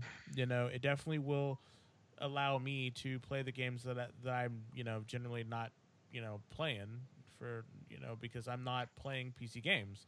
You know, I think it gives a level of access that that gamers do not ha- that certain gamers like myself do not have. Um, I think that would be great, but will it happen? I honestly don't think so. You know, I don't think so either. Yeah, I, I, don't, think I uh, just don't think that that's where their heads are at. You know, they want to keep that Xbox OS closed. They don't think they want to open it up uh, like that. Well, why would they? You know, it doesn't it doesn't serve them any. You know, to do that. Really Well, they they would probably sell a lot of consoles if they're able to do that. Imagine if you're able to easily install Windows 10 on your Xbox, even having it pre-installed on your Xbox, and to be able to play like you know, name all your wonderful games, Hearthstone, uh, you know, League of Legends, you know. to me, I mean, that would be the ultimate Trojan horse because, you know, it's not like Sony has a, a computer PC OS in their back pocket. Microsoft does. And I know a lot of Xbox fanboy fan fiction, unfortunately. I mean, I, I could see to where if they could meld those two together, you know, it, it might work, but it's, it will take a large engineering uh, feat to be able to kind of put the Xbox OS and then put a, um, a Windows 10 OS right on the top of it on Yeah, there espe- to inte- integrate the two. Yeah. especially since they're still using that Jaguar CPU. I mean, I, I don't know all the ins and outs when it comes to PCs, but one thing I do know is that Windows is a resource hog. Even 10 is a resource hog. That's what I'm hearing from people that know a heck of a lot more about it than I do. And at that point, I think you'd be, you know, it's like, why not just get a PC? Because then you've got to, your box is no longer just dedicated to playing games it's dedicated to running all this underlying script and code from a windows 10 os and then on top of that processing whatever game that you're playing and i think microsoft wants to incorporate windows store into this and yeah good luck on good luck on selling any software when so much of your of your first party games are showing up on Steam, nobody's going to touch the Windows Store. They're just going to go to Steam. unless you they unless they completely cut all of their They games would have to. from when They- I mean, yeah, they would just have to do that. I mean, that's They would have what to. have to do. You would have to because like Cuphead is going to be on Steam. Uh, that uh, time that time travel game that they came out with, uh, that came out on Steam, and the Steam version was better technically and performance wise than the Windows, the Microsoft, the Windows Store version. So Quantum Break, right? Quantum Break, that's it. Yeah. So it, it, it is. It might. It, it would be good. It might be. Uh, they would. I think they would probably lose a little bit more. Uh, it might be worth too much more trouble than it would actually be worth. But I do think they need to decide what they want to do with with Xbox. If, if they want to just make it a service thing, then you know maybe you know not that they're not making money they're obviously making money something is working for them because they keep coming out with one service on top of another so something's working for them on that end but for those who remember the history of what xbox started out as um it, it it's it's disappointing you know? I'm not and again i'm not saying this is i'm not trying to act like this is sega you know dreamcast type stuff going on here but ju- they're they are former they are shells of their former self you know from a content perspective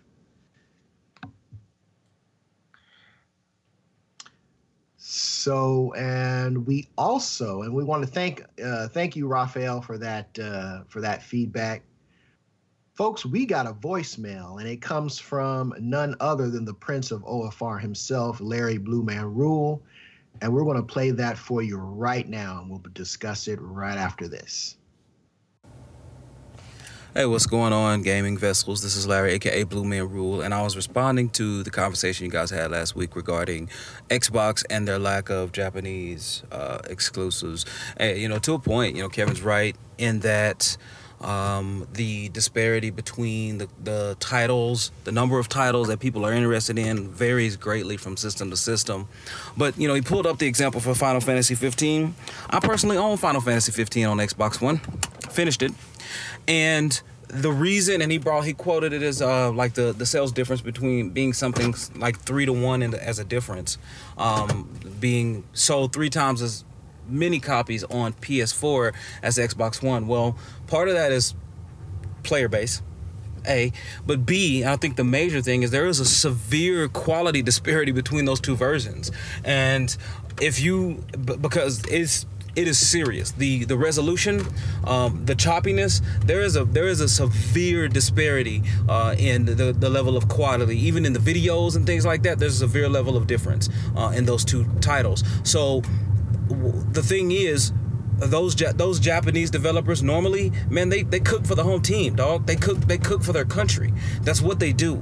So they do not clearly put in as much effort and dedicate as much time and put as much polish on the version that's going to come out here outside of their country. They're just not going to do it. Now, granted, there are tons of Sony's uh, Sony PlayStation sold in America, uh, but that is still like that's the home team, right? Any money sold on that goes back to support their own home country. So, I wanted to bring that up to make that as a point, just to remember that it's not just one-sided in these developer and and platform discussions. The developers also play a large role in that, as do the publishers. So when you have someone like Square who plays both, um, then they can pretty much do and say whatever they want to because they only have to answer to themselves. So again, uh, good show. Uh, I'm gonna try to cut you guys a clip, uh, a uh, a montage clip, an OFR clip, man. But keep up the good work. I've listened to every episode thus far. So, all right, man. Y'all stay up. Peace out. Okay. And again, thank you, Larry, for that feedback, for that uh, voicemail that you sent us. So, I've been blabbing a lot. What do you guys think, Des? What Des? What do you think about? Uh, what he said there with regards to uh, Final Fantasy 15 and uh, Japanese developers kind of sort of playing for the home team first and foremost. Well, I think that they do. I mean, I think I think he has a point. I mean, uh, yeah, you're going to develop for the people for your for your backyard, and then you're going to try to, you know, see what see what it looks like in in the much you know, broader in the much broader world. You know, so of course they're going to make sure that that it plays well for Sony. You know, um, uh, having it, but but actually putting in specific you know things. Uh, I don't think that they're doing that, you know, and I would hope that the quality control would be would be up to standard. But I mean, if you're building it for Sony, you know, and on, on their on their you know to, to, play on that system, you know, whether it's the Pro or the PS4, uh, you're gonna you know you're gonna make sure that it's optimized for that. And and all the other stuff are just gonna be ports. And and are they gonna take the time to make sure that all the bells and whistles are are firing on all cylinders? Not not necessarily. You know people got you know these companies have time frames. They have to get them out. Um, so I, I think he sort of has a has definitely has a point there. Now i have not played uh, final fantasy on the um, uh, I've well, I haven't played it on the PS4 or the or the Xbox, so I don't know. Uh, you know the difference between gameplay between either of them, or, or if the quality was was really you know staggeringly different from from one console to another.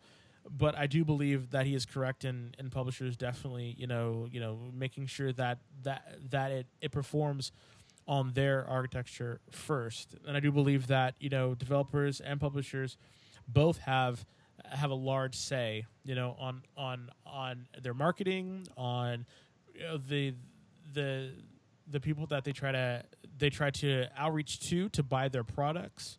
Um, they, that all that all of that has a, has a factor into into what is going to happen and, and when people are, are going to buy a certain game. I mean, I'll tell you one thing, Kevin. You were speaking earlier about Final Fantasy 15 and how like you know there's I think it was, it was sorry it was Joe about how like every no Kevin said it sorry about how it's been going on for 15 years almost in which they were trying to really push Final Fantasy 15 and be like okay this is this is it is a it is a franchise in and of itself. Even though it's under the Final Fantasy franchise Final Fantasy 15 in and of itself is a franchise. And they are looking at it as such. And that franchise is on the is, is for the PS4 so I would think that it would work the best on the PS4 you know than than some than another system that that they really don't you know have too much I don't want to say love for but but but have too much you know uh, stock in so yeah, um, I, I, think he is he he is correct um, in, in in what he's saying. Again, about the about the the the the, the, the quality, I can't really speak to speak too much of it uh, about that. But but if Japanese, you know, games, they're they're they're they're building for the Japanese audience, and you know, they I think that they're looking at, you know, what could possibly sell to Americans because I believe that Americans. Um, especially Americans, are highly fickle. We we are a fickle we are a fickle population, and and you know if we don't have something that, that we truly want or, or, or can back, we definitely will will turn will turn our noses up at it. And I just don't think I just don't think certain certain other um, countries might not be like that. Although I can't speak for you know you know so many other countries, but but I do believe that you know the Americas are kind of like that. So, Joe, what do you think about about all that? Oh, as far as um, Larry's question, um, I do not think in the slightest that they held back the Xbox One version. Obviously, they had to deal with the limitations of the Xbox One as a platform itself uh, versus the other versions, but uh, I don't think that they would intentionally uh, hold back a version of a game just because of the fact that Sony's Japanese and that Microsoft isn't Japanese. And but I do have a question though about that. You know, what yeah did you know offhand what the limitations could be? Because because I've always I've always thought, and please correct me if I'm wrong in the comments or whatnot, that that the the Xbox, you know, One S, and the Xbox, sorry, and the, and the Sony, the PS4, those two, those two, not talking about you know the the Xbox One X or the PlayStation Pro, but those two base models are pretty much very similar in their architecture and what they can do, correct? Um, PlayStation 4 has more RAM, I believe, uh, operating RAM, than the Xbox One S, and so therefore, if you go and look at any face-offs, you know, the lately it seems like over the last few years, you know, for a while that since the advent of uh, Digital Foundry off of Eurogamer's website that a lot of people look at, a lot of comparisons, face offs, that kind of thing.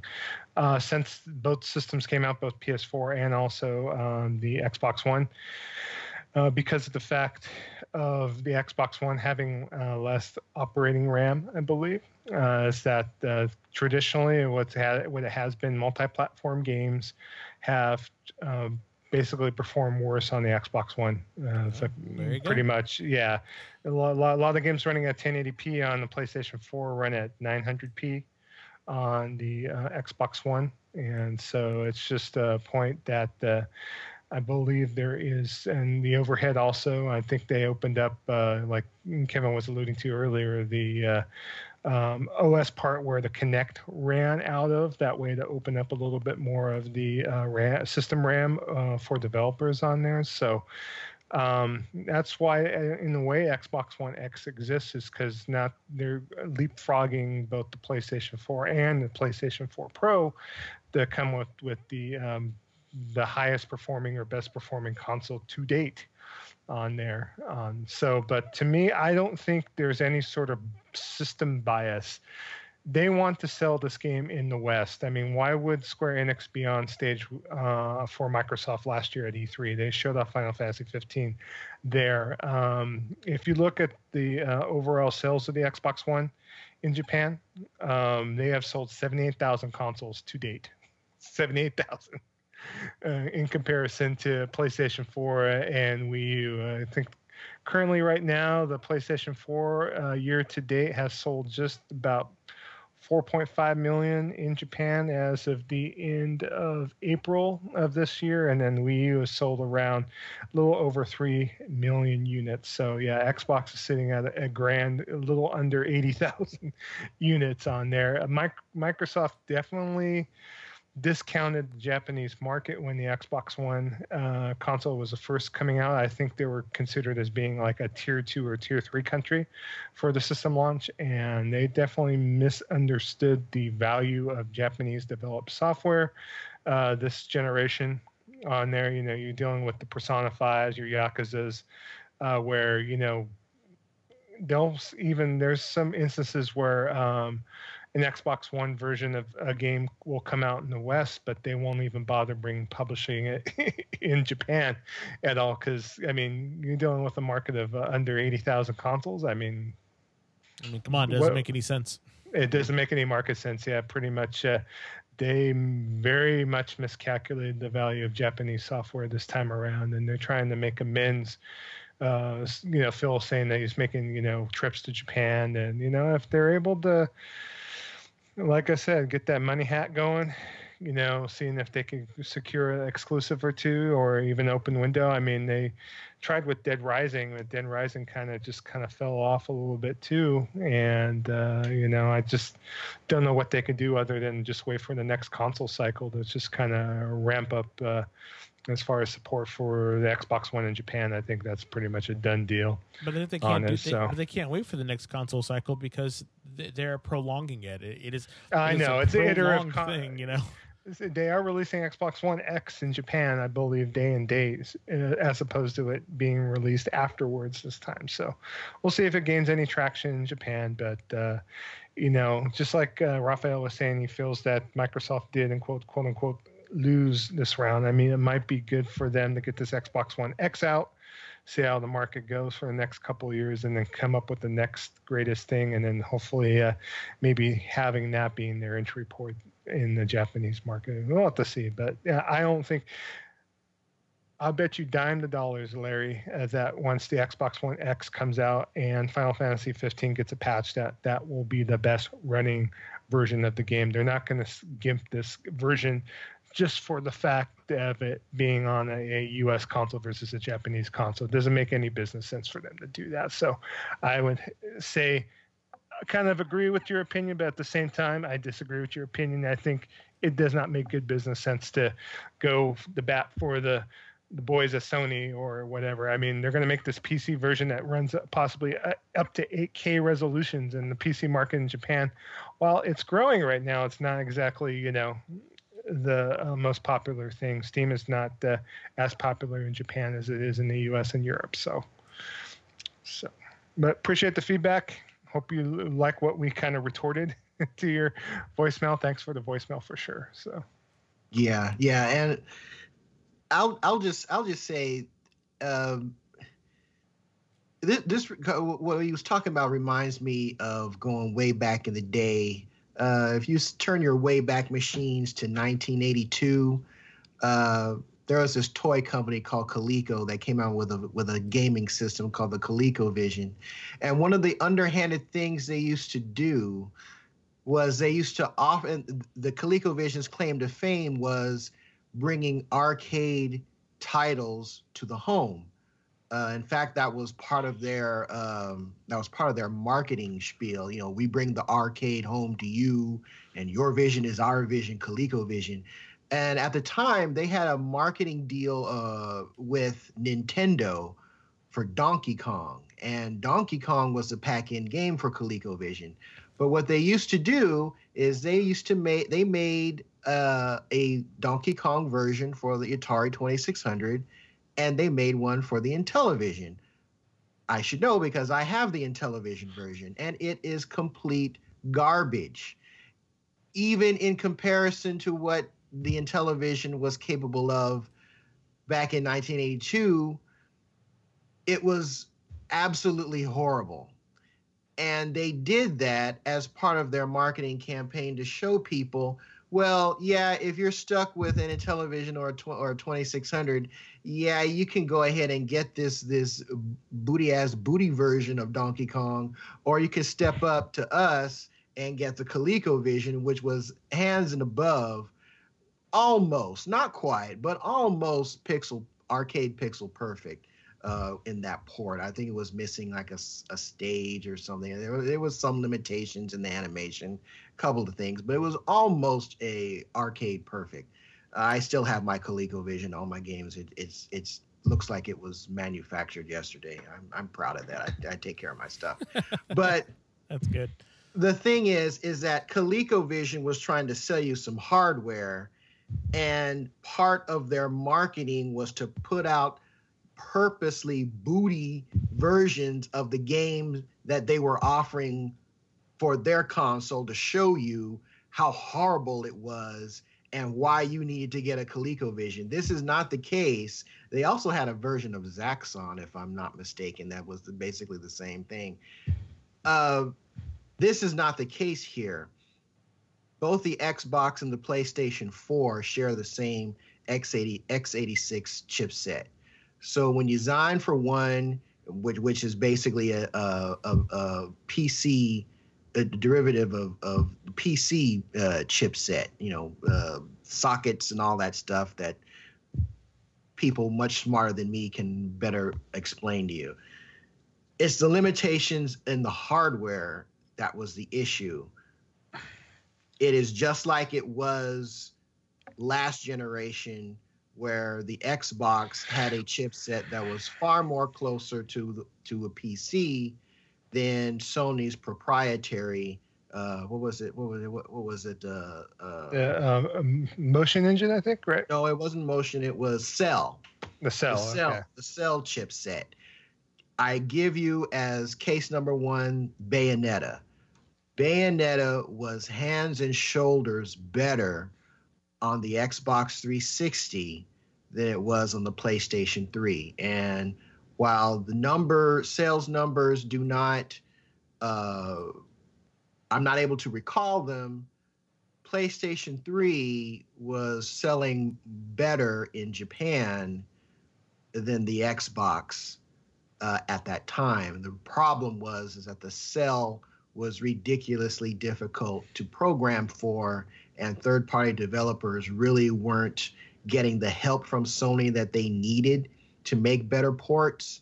And the Xbox, uh, due to its its ease of use from the programmer side, it was able to get more out of the chipset through optimization.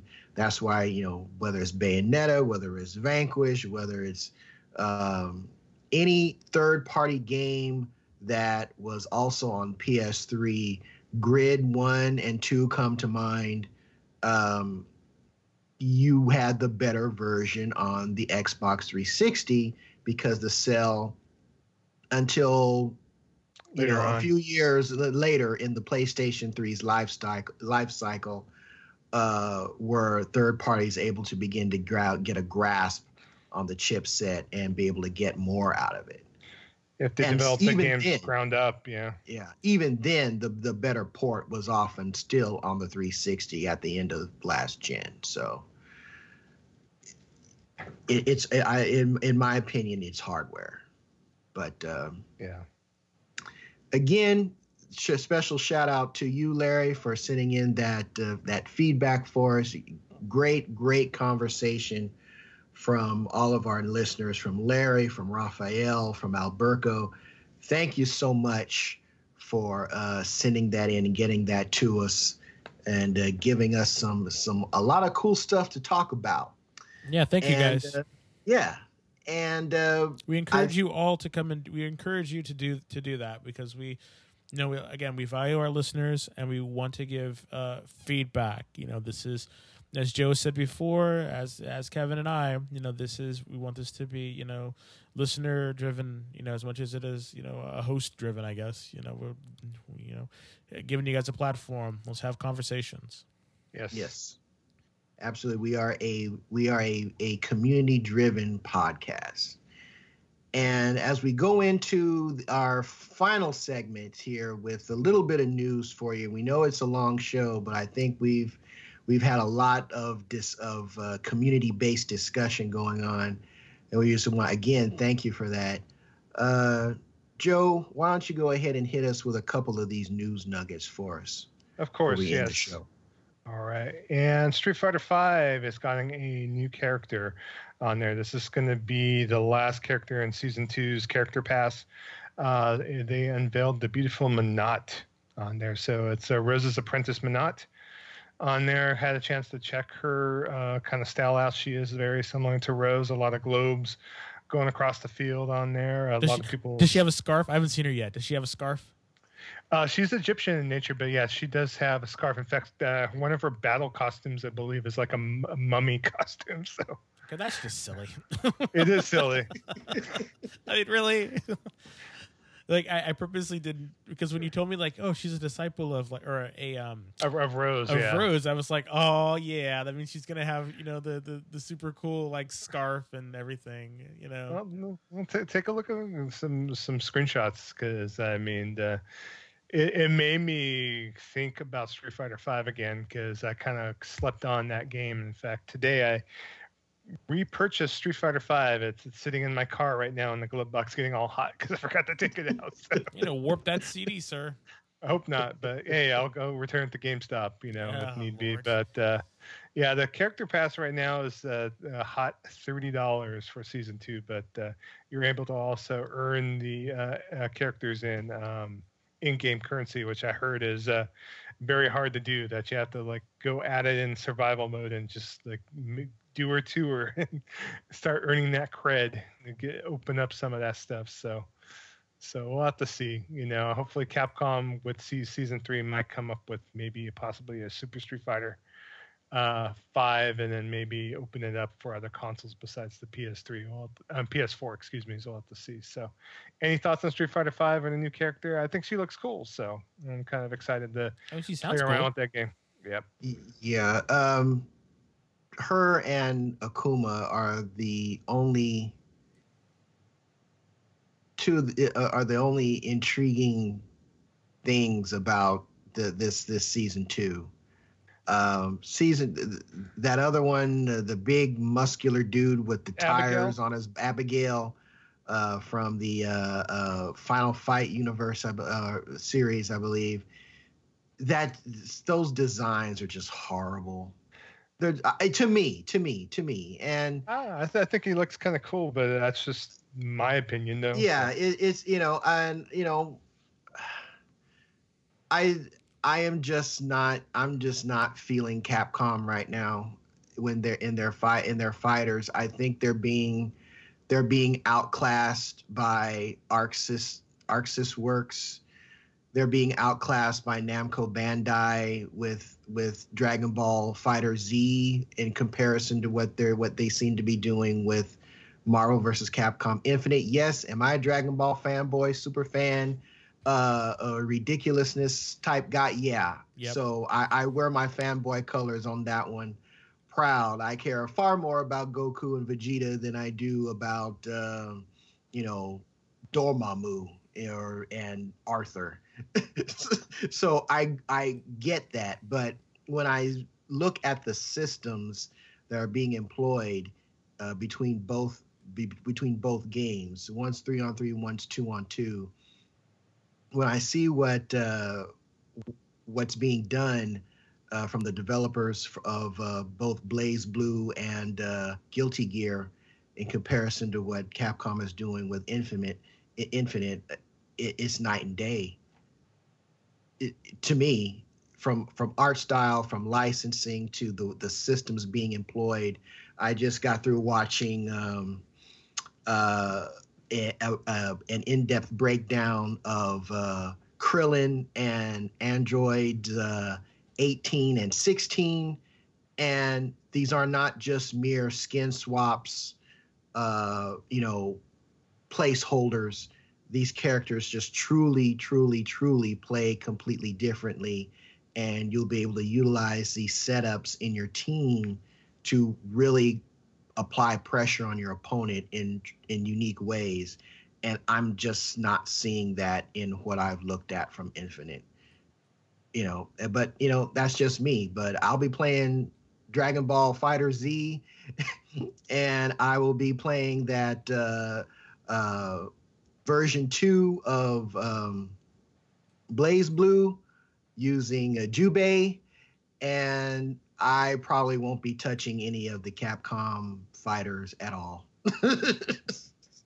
so Different strokes for different folks. I do have. Central Fiction though, so I might Yeah. check that out. Check Jubei out, but uh, I'll be messing around with Street Fighter Five and KOF 14 until Namco decides to get off their ass and make a Soul Calibur Six. They need to. So, mhm. so. Uh, also, this weekend, um, the Yakuza studio at Sega announced three separate games on there. Uh, first game is Yakuza Kiwami 2, which is a, a remake of Yakuza 2 for the PlayStation 4. It's going to be using the uh, Yakuza 6 engine on there. That will be out in Japan as of December 7th, uh, the end of this year, 2017. They also announced a Yakuza Online uh, game for both Android and iOS devices on there. Also coming out for PC. Uh, what they're doing with the Shin Yakuza this uh, um, mobile game and also PC game is that they are introducing a new hero character because basically Yakuza 6 will end um, the protagonist of Yakuza from, you know, Yakuza 1 until Yakuza 6. And what's the name of the protagonist? I forgot. No. Hold on real quick. I mean, I'm excited for I'm excited for all the Yakuza games. I'm going to yes. get uh, the Kiwami, the first one like I really am excited that they're doing this um these remakes um because I completely missed the boat on these first games and I know that Joe was talking about how cool they are and and how I really should be trying, you know, trying them out. I just never really like I was just like, eh, you know, whatever. Meh, meh. But I have to say, you know, it the the games look surprisingly like like cool, you know. I, and I shouldn't say surprisingly because because I guess they're always cool. I I was just the one that was all nebbish and and didn't and didn't you know take the heat of of, of a gaming guru like Joe and and just you know Yakuza Zero is phenomenal. I mean, when you beat the yen out of people, I mean, that never yeah. gets old. It, it, it's just yeah. it's magic. there you go. Oh yeah, uh, the character's name I totally I don't know why I blanked that, but it's uh, Kazuma Kiryu. Yeah, Kazuma so, Kiryu. Yes, as my Japanese is butchered all the hell, but yeah, Yakuza Six ends his uh, kind of forefront with the series. So what they're doing with the Yakuza Online game that'll be coming out for iOS, Android, and PC is that they're kind of introducing a new uh, hero uh, to the story. So, and then I'm assuming that uh, they'll be developing uh, Yakuza 7 at some point, probably with him, or God forbid, maybe go on to a different uh, title for the game or something. That way, you're not just uh, continuing with the numbering on that, but. The third game that was introduced was a Fist of the North Star game. I saw yeah! that. I saw that. I was like, what yeah! the hell? Yes. and so, uh, Kevin, just explain to uh, to the listeners how excited you are about this. Okay. Um, let's see. Uh, Fist of the North Star and Ninja Scroll are the primary reasons I'm such an anime freak uh, right now. Uh, both of those just kind of opened my world to what anime had to offer. Yes, I was looking at Robotech and all that stuff, but we were getting censored Robotech here, uh, at least yeah. on the channel that I was watching. So we weren't getting all the good stuff where people getting blown up and shattered and ripped apart. So when I uh, uh, when those two the movie I, the movies of Ninja Scroll and Fist of the North Star were introduced to me, it just rocked my world. Quick synopsis nuclear war happens. There are these martial arts uh, experts um, and when i say martial arts experts i mean like dudes can like touch you and your head explodes. That type that type of stuff it is over the top it is crazy you're you know regular sized guys that are overly muscled fighting 15 20 foot dudes you know, and it's like this is like everyday occurrence, right? And it, it is one of the best, and it's old, but it still holds up to this day, and it's probably tame compared to some of the the the more gruesome stuff you find in anime nowadays. Definitely check it out. It, it, it's freaking awesome. And when I saw the gameplay of this game, I got just a little bit, just a little little sniff of God hand, and I just I could have I, I could have done an Irish jig. I was so happy when I saw that gameplay, and I'm a black dude, and we don't do Irish jigs all that often.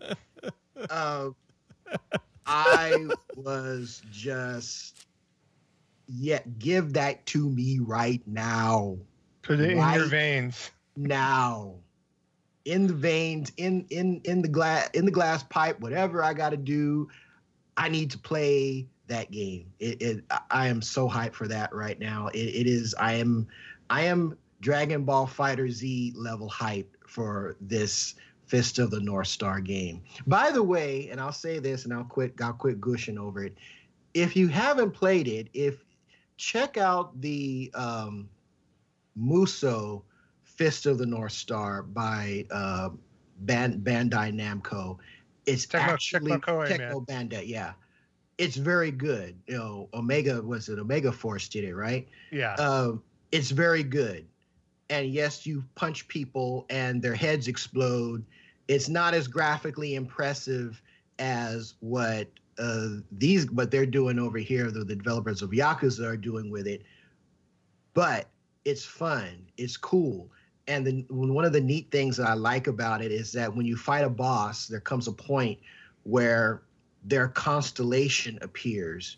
And if you enter the finishing move of that constellation, it's an instant death kill on that boss. It comes up random. It doesn't come up all the time. And if you have to be super quick when you do it, but when you do it, when you hit it, it's it, you know, he goes to that and Yeah. you know, their head explode, chest you know, explode, all that cool You're stuff. already dead. Yeah, you're all exactly. You're already dead. so, so yes, I will stop gushing about that now. But uh, yes, I cannot wait. Great. It, it's a great. It's a great series. So I just, Yes, yeah. yes. Yeah, I'm excited for it too. I mean, I read the manga. It's a little less excited than than, than what Kevin was doing. yeah, like you're like I'm excited too. Like no, Kevin is just like no. no, I'm, I'm not gushing. I'm not like you know just. Yes, no, uh, I'm excited for it too. I can't wait for it to come out. So, all right, and we'll know more at the Tokyo Game Show on that too, because they said Yes. that they're going to unveil more information there. So, Yes, I I will I will probably be watching whatever what what whatever uh, uh, pressers I can I can see uh, for for that. Just just waiting for more information on that game, I- more gameplay.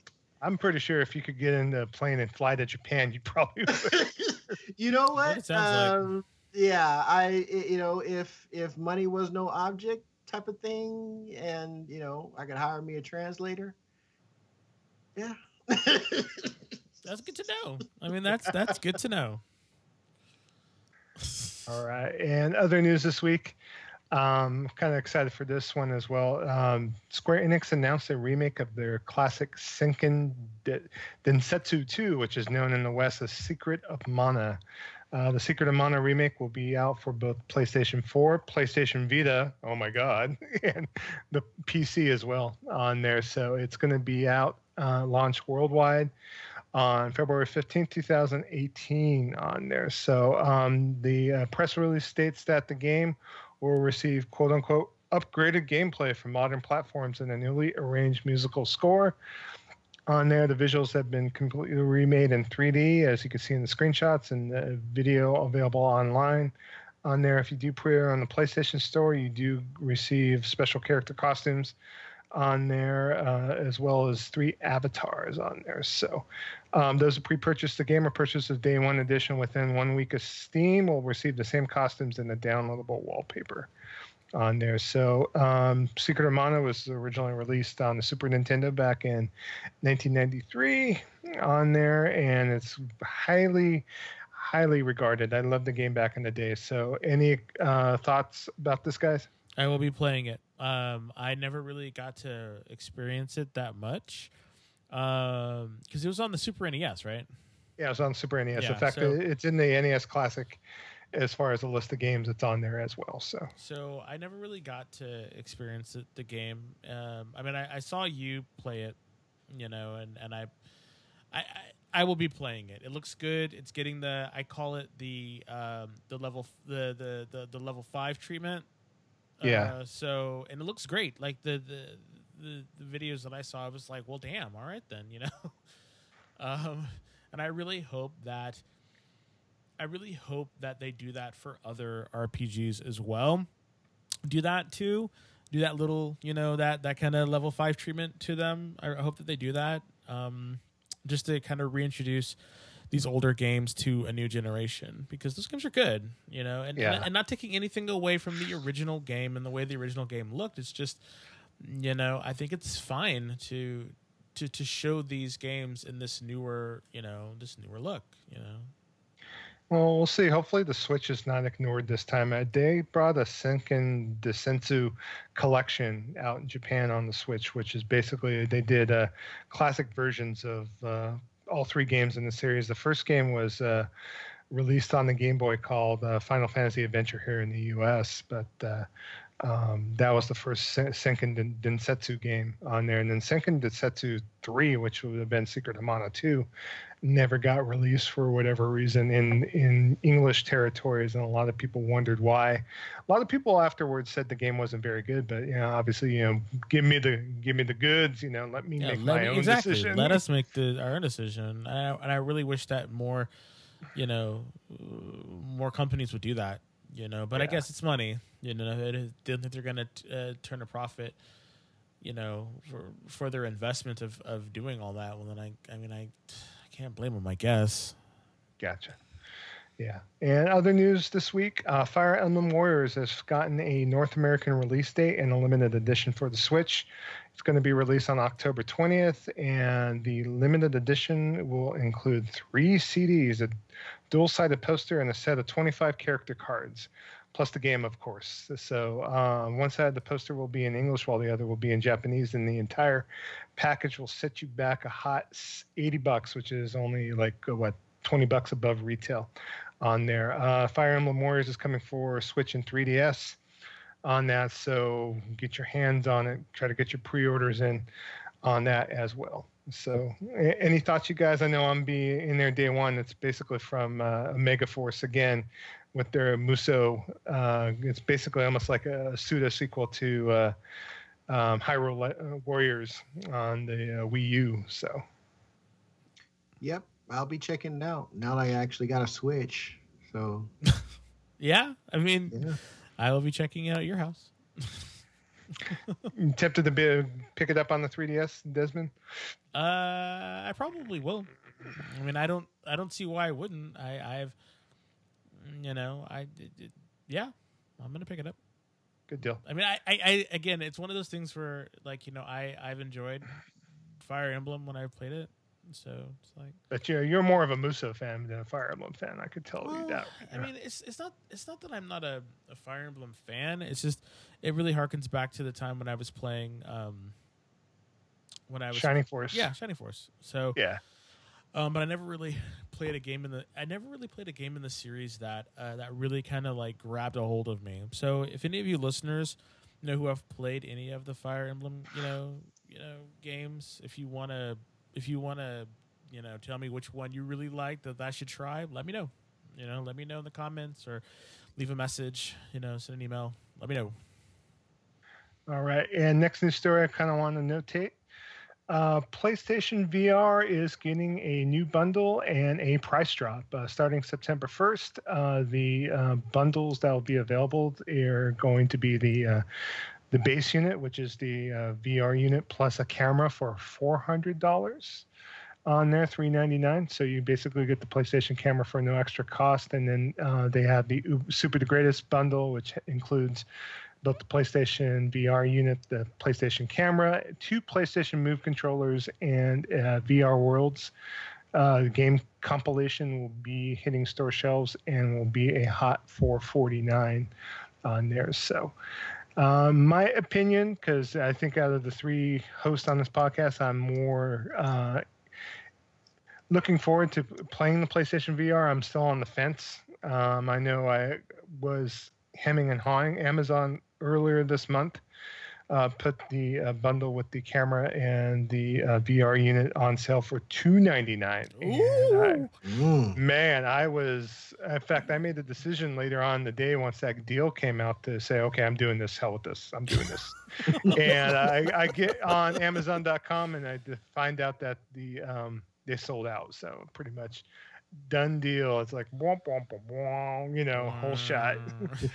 so Sorry, mm, for three ninety nine, I don't know. I don't know. I'm still hemming and hawing. You know, Raphael messaged me on uh, Twitter today, and I've said that I'm still on that proverbial fence. I still want. I want to play Farpoint. I want to play um, what's that other game? Moss, the one with the mouse that they introduced at E3. Uh, Valkyrie, Um, Eve Valkyrie.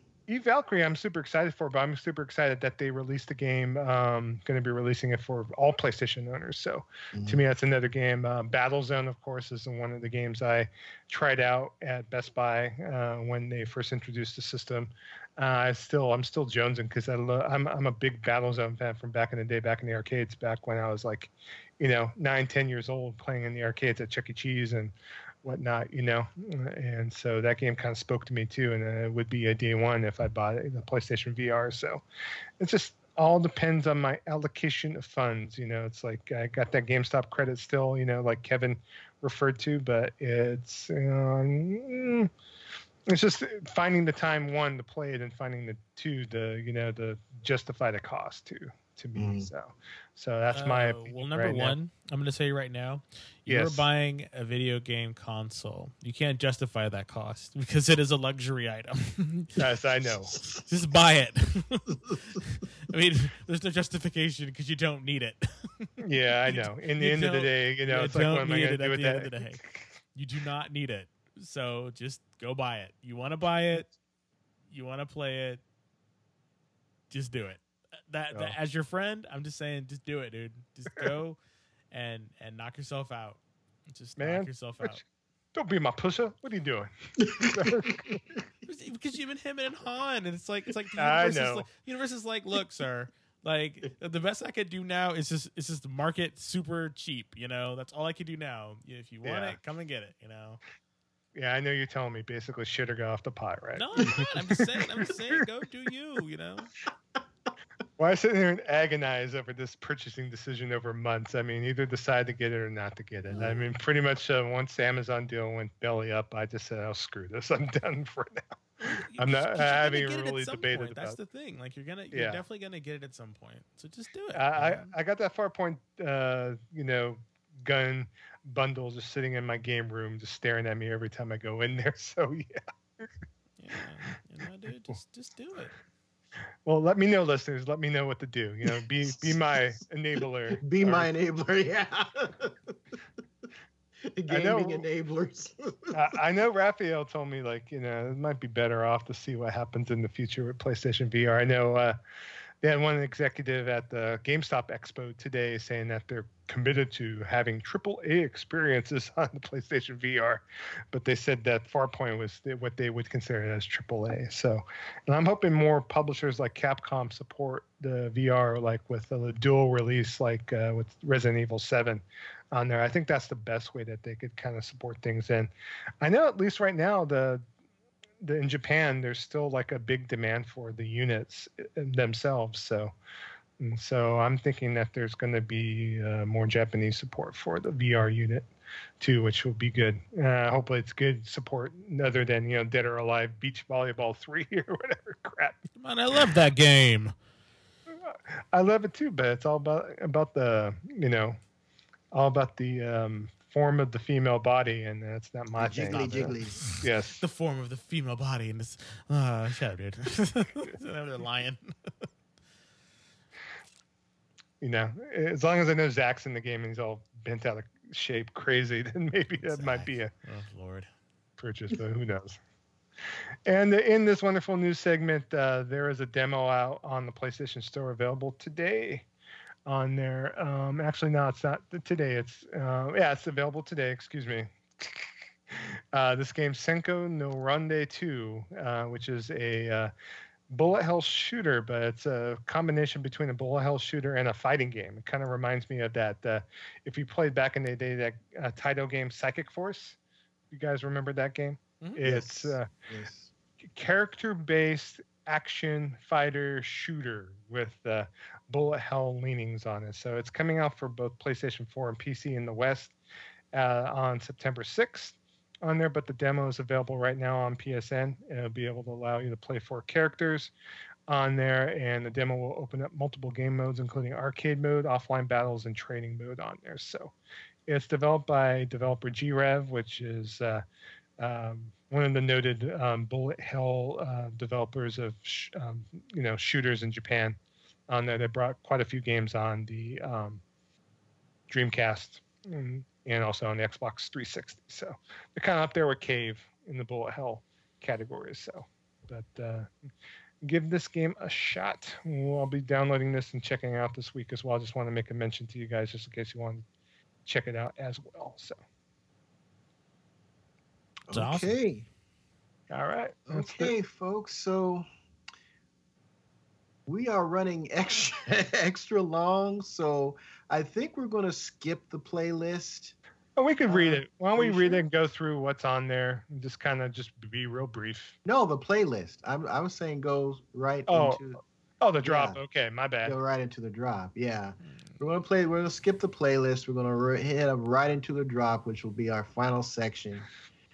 Uh, Okay. so. Why don't you tell folks what's coming out? Alrighty, all these games are coming out this week, so definitely you know tune in. Go, uh, I say tune in, but go to your you know your retailer and go get these games. They're all coming out this week. So we got everybody's golf for PS4.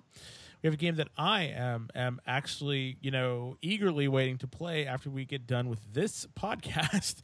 is Absolver because I pre-ordered it. It's downloaded on my PS4 and it's it's waiting for me. It's calling me. I cannot wait to put that mask and kick Joe's butt. I mean, and play the game. You know, so uh, another and that's coming up for PS4 and PC.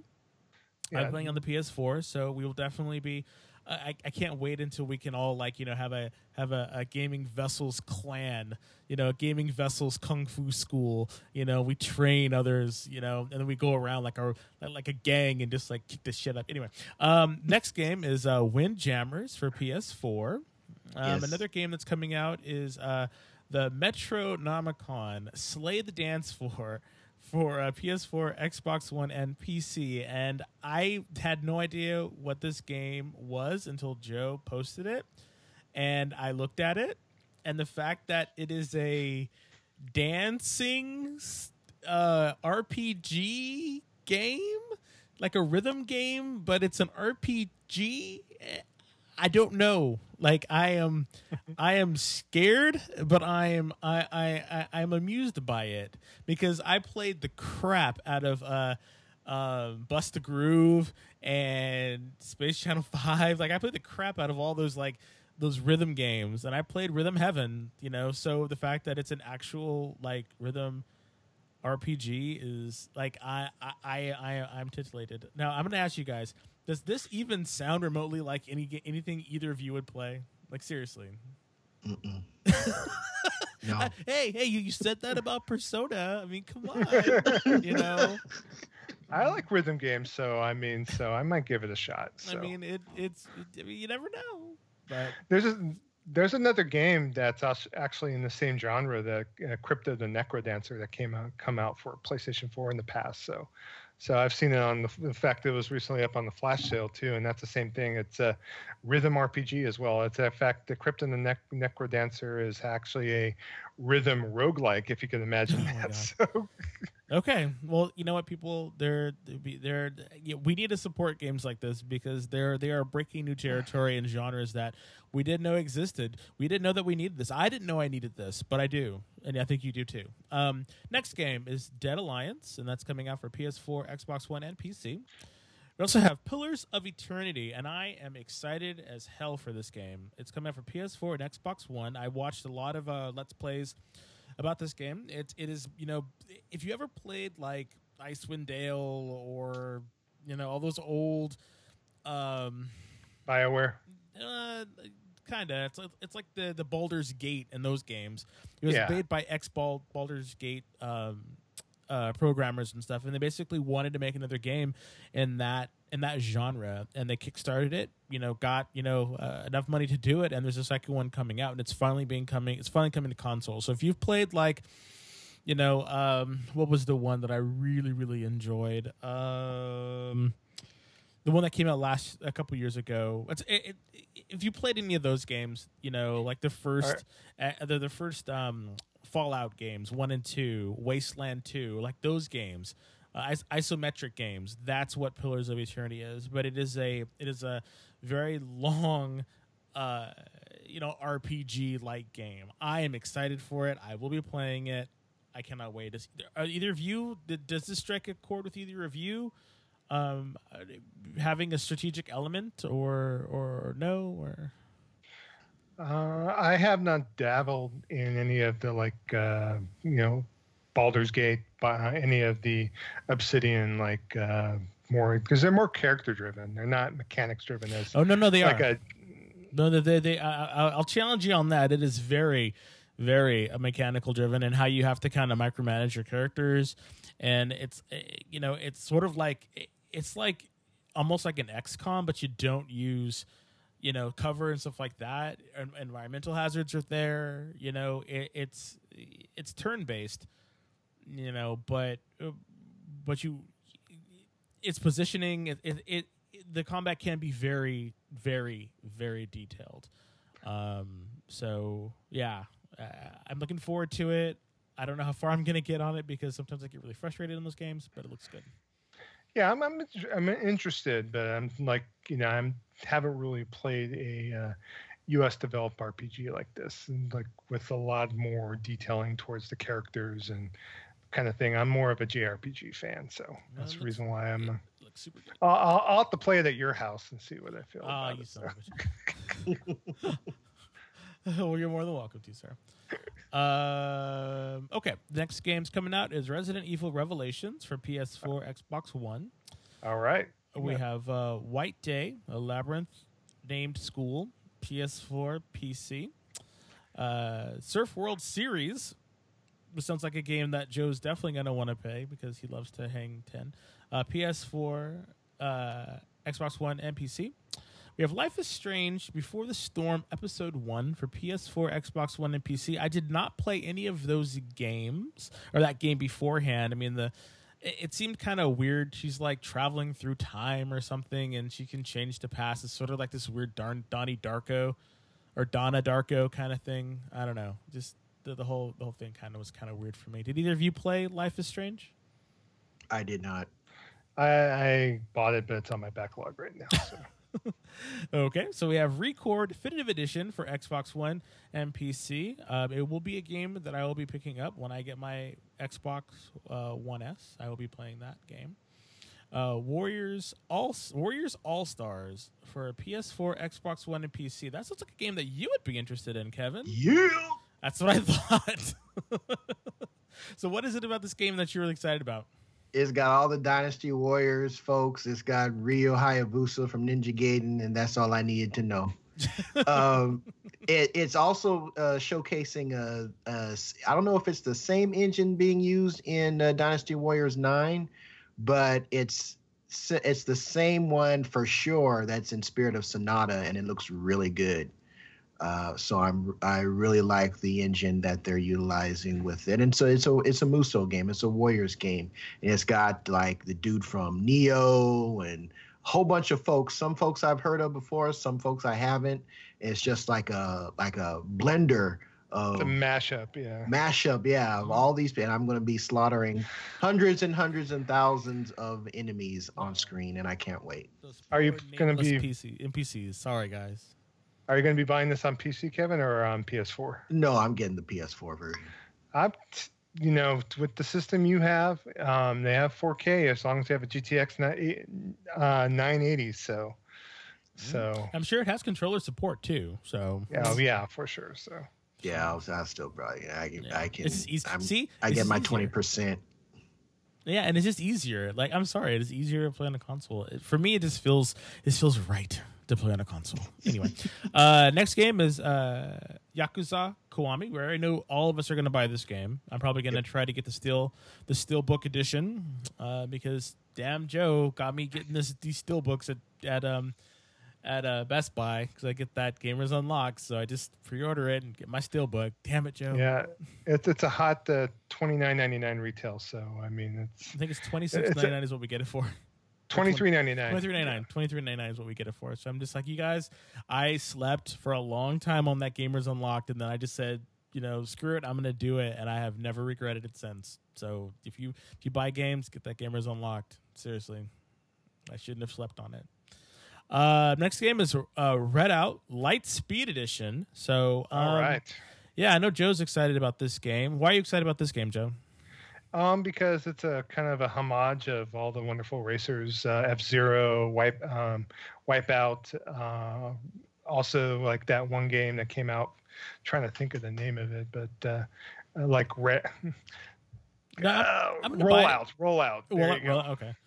Yeah, so it's like a futuristic racer basically, and uh, just looks good. And it got good ratings on Steam, and uh, just something that just speaks to me. I, you know, kind of sad that I looked at this game coming out and I came to realize I haven't even played Wipeout that much, the remastered edition. So I'm going to rectify that in the next couple weeks, and also pick this one up as well. So, so it's uh, 40 bucks uh, retail for both Xbox One, PS4. So, Yeah, eh, so yeah, but we can have another, you know, you know, gaming vessels night, and we can all race each other. Like that was one thing that we used to do um, for uh, for other, you know, gaming gaming husbands. Uh, we used to get together and race sparrows in Destiny. So as a group, so you guys, we do we play everything. You know, we race games, fighting games, you know, you name it.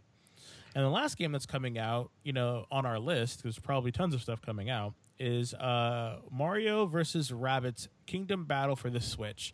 And I know people were like, "What the hell, Mario and Rabbids?" Ugh.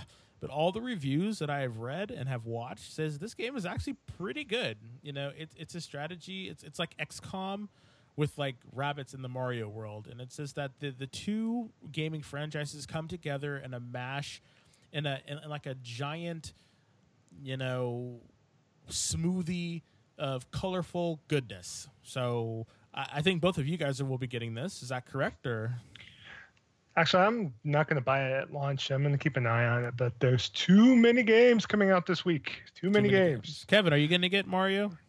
I will, but not right now. Okay.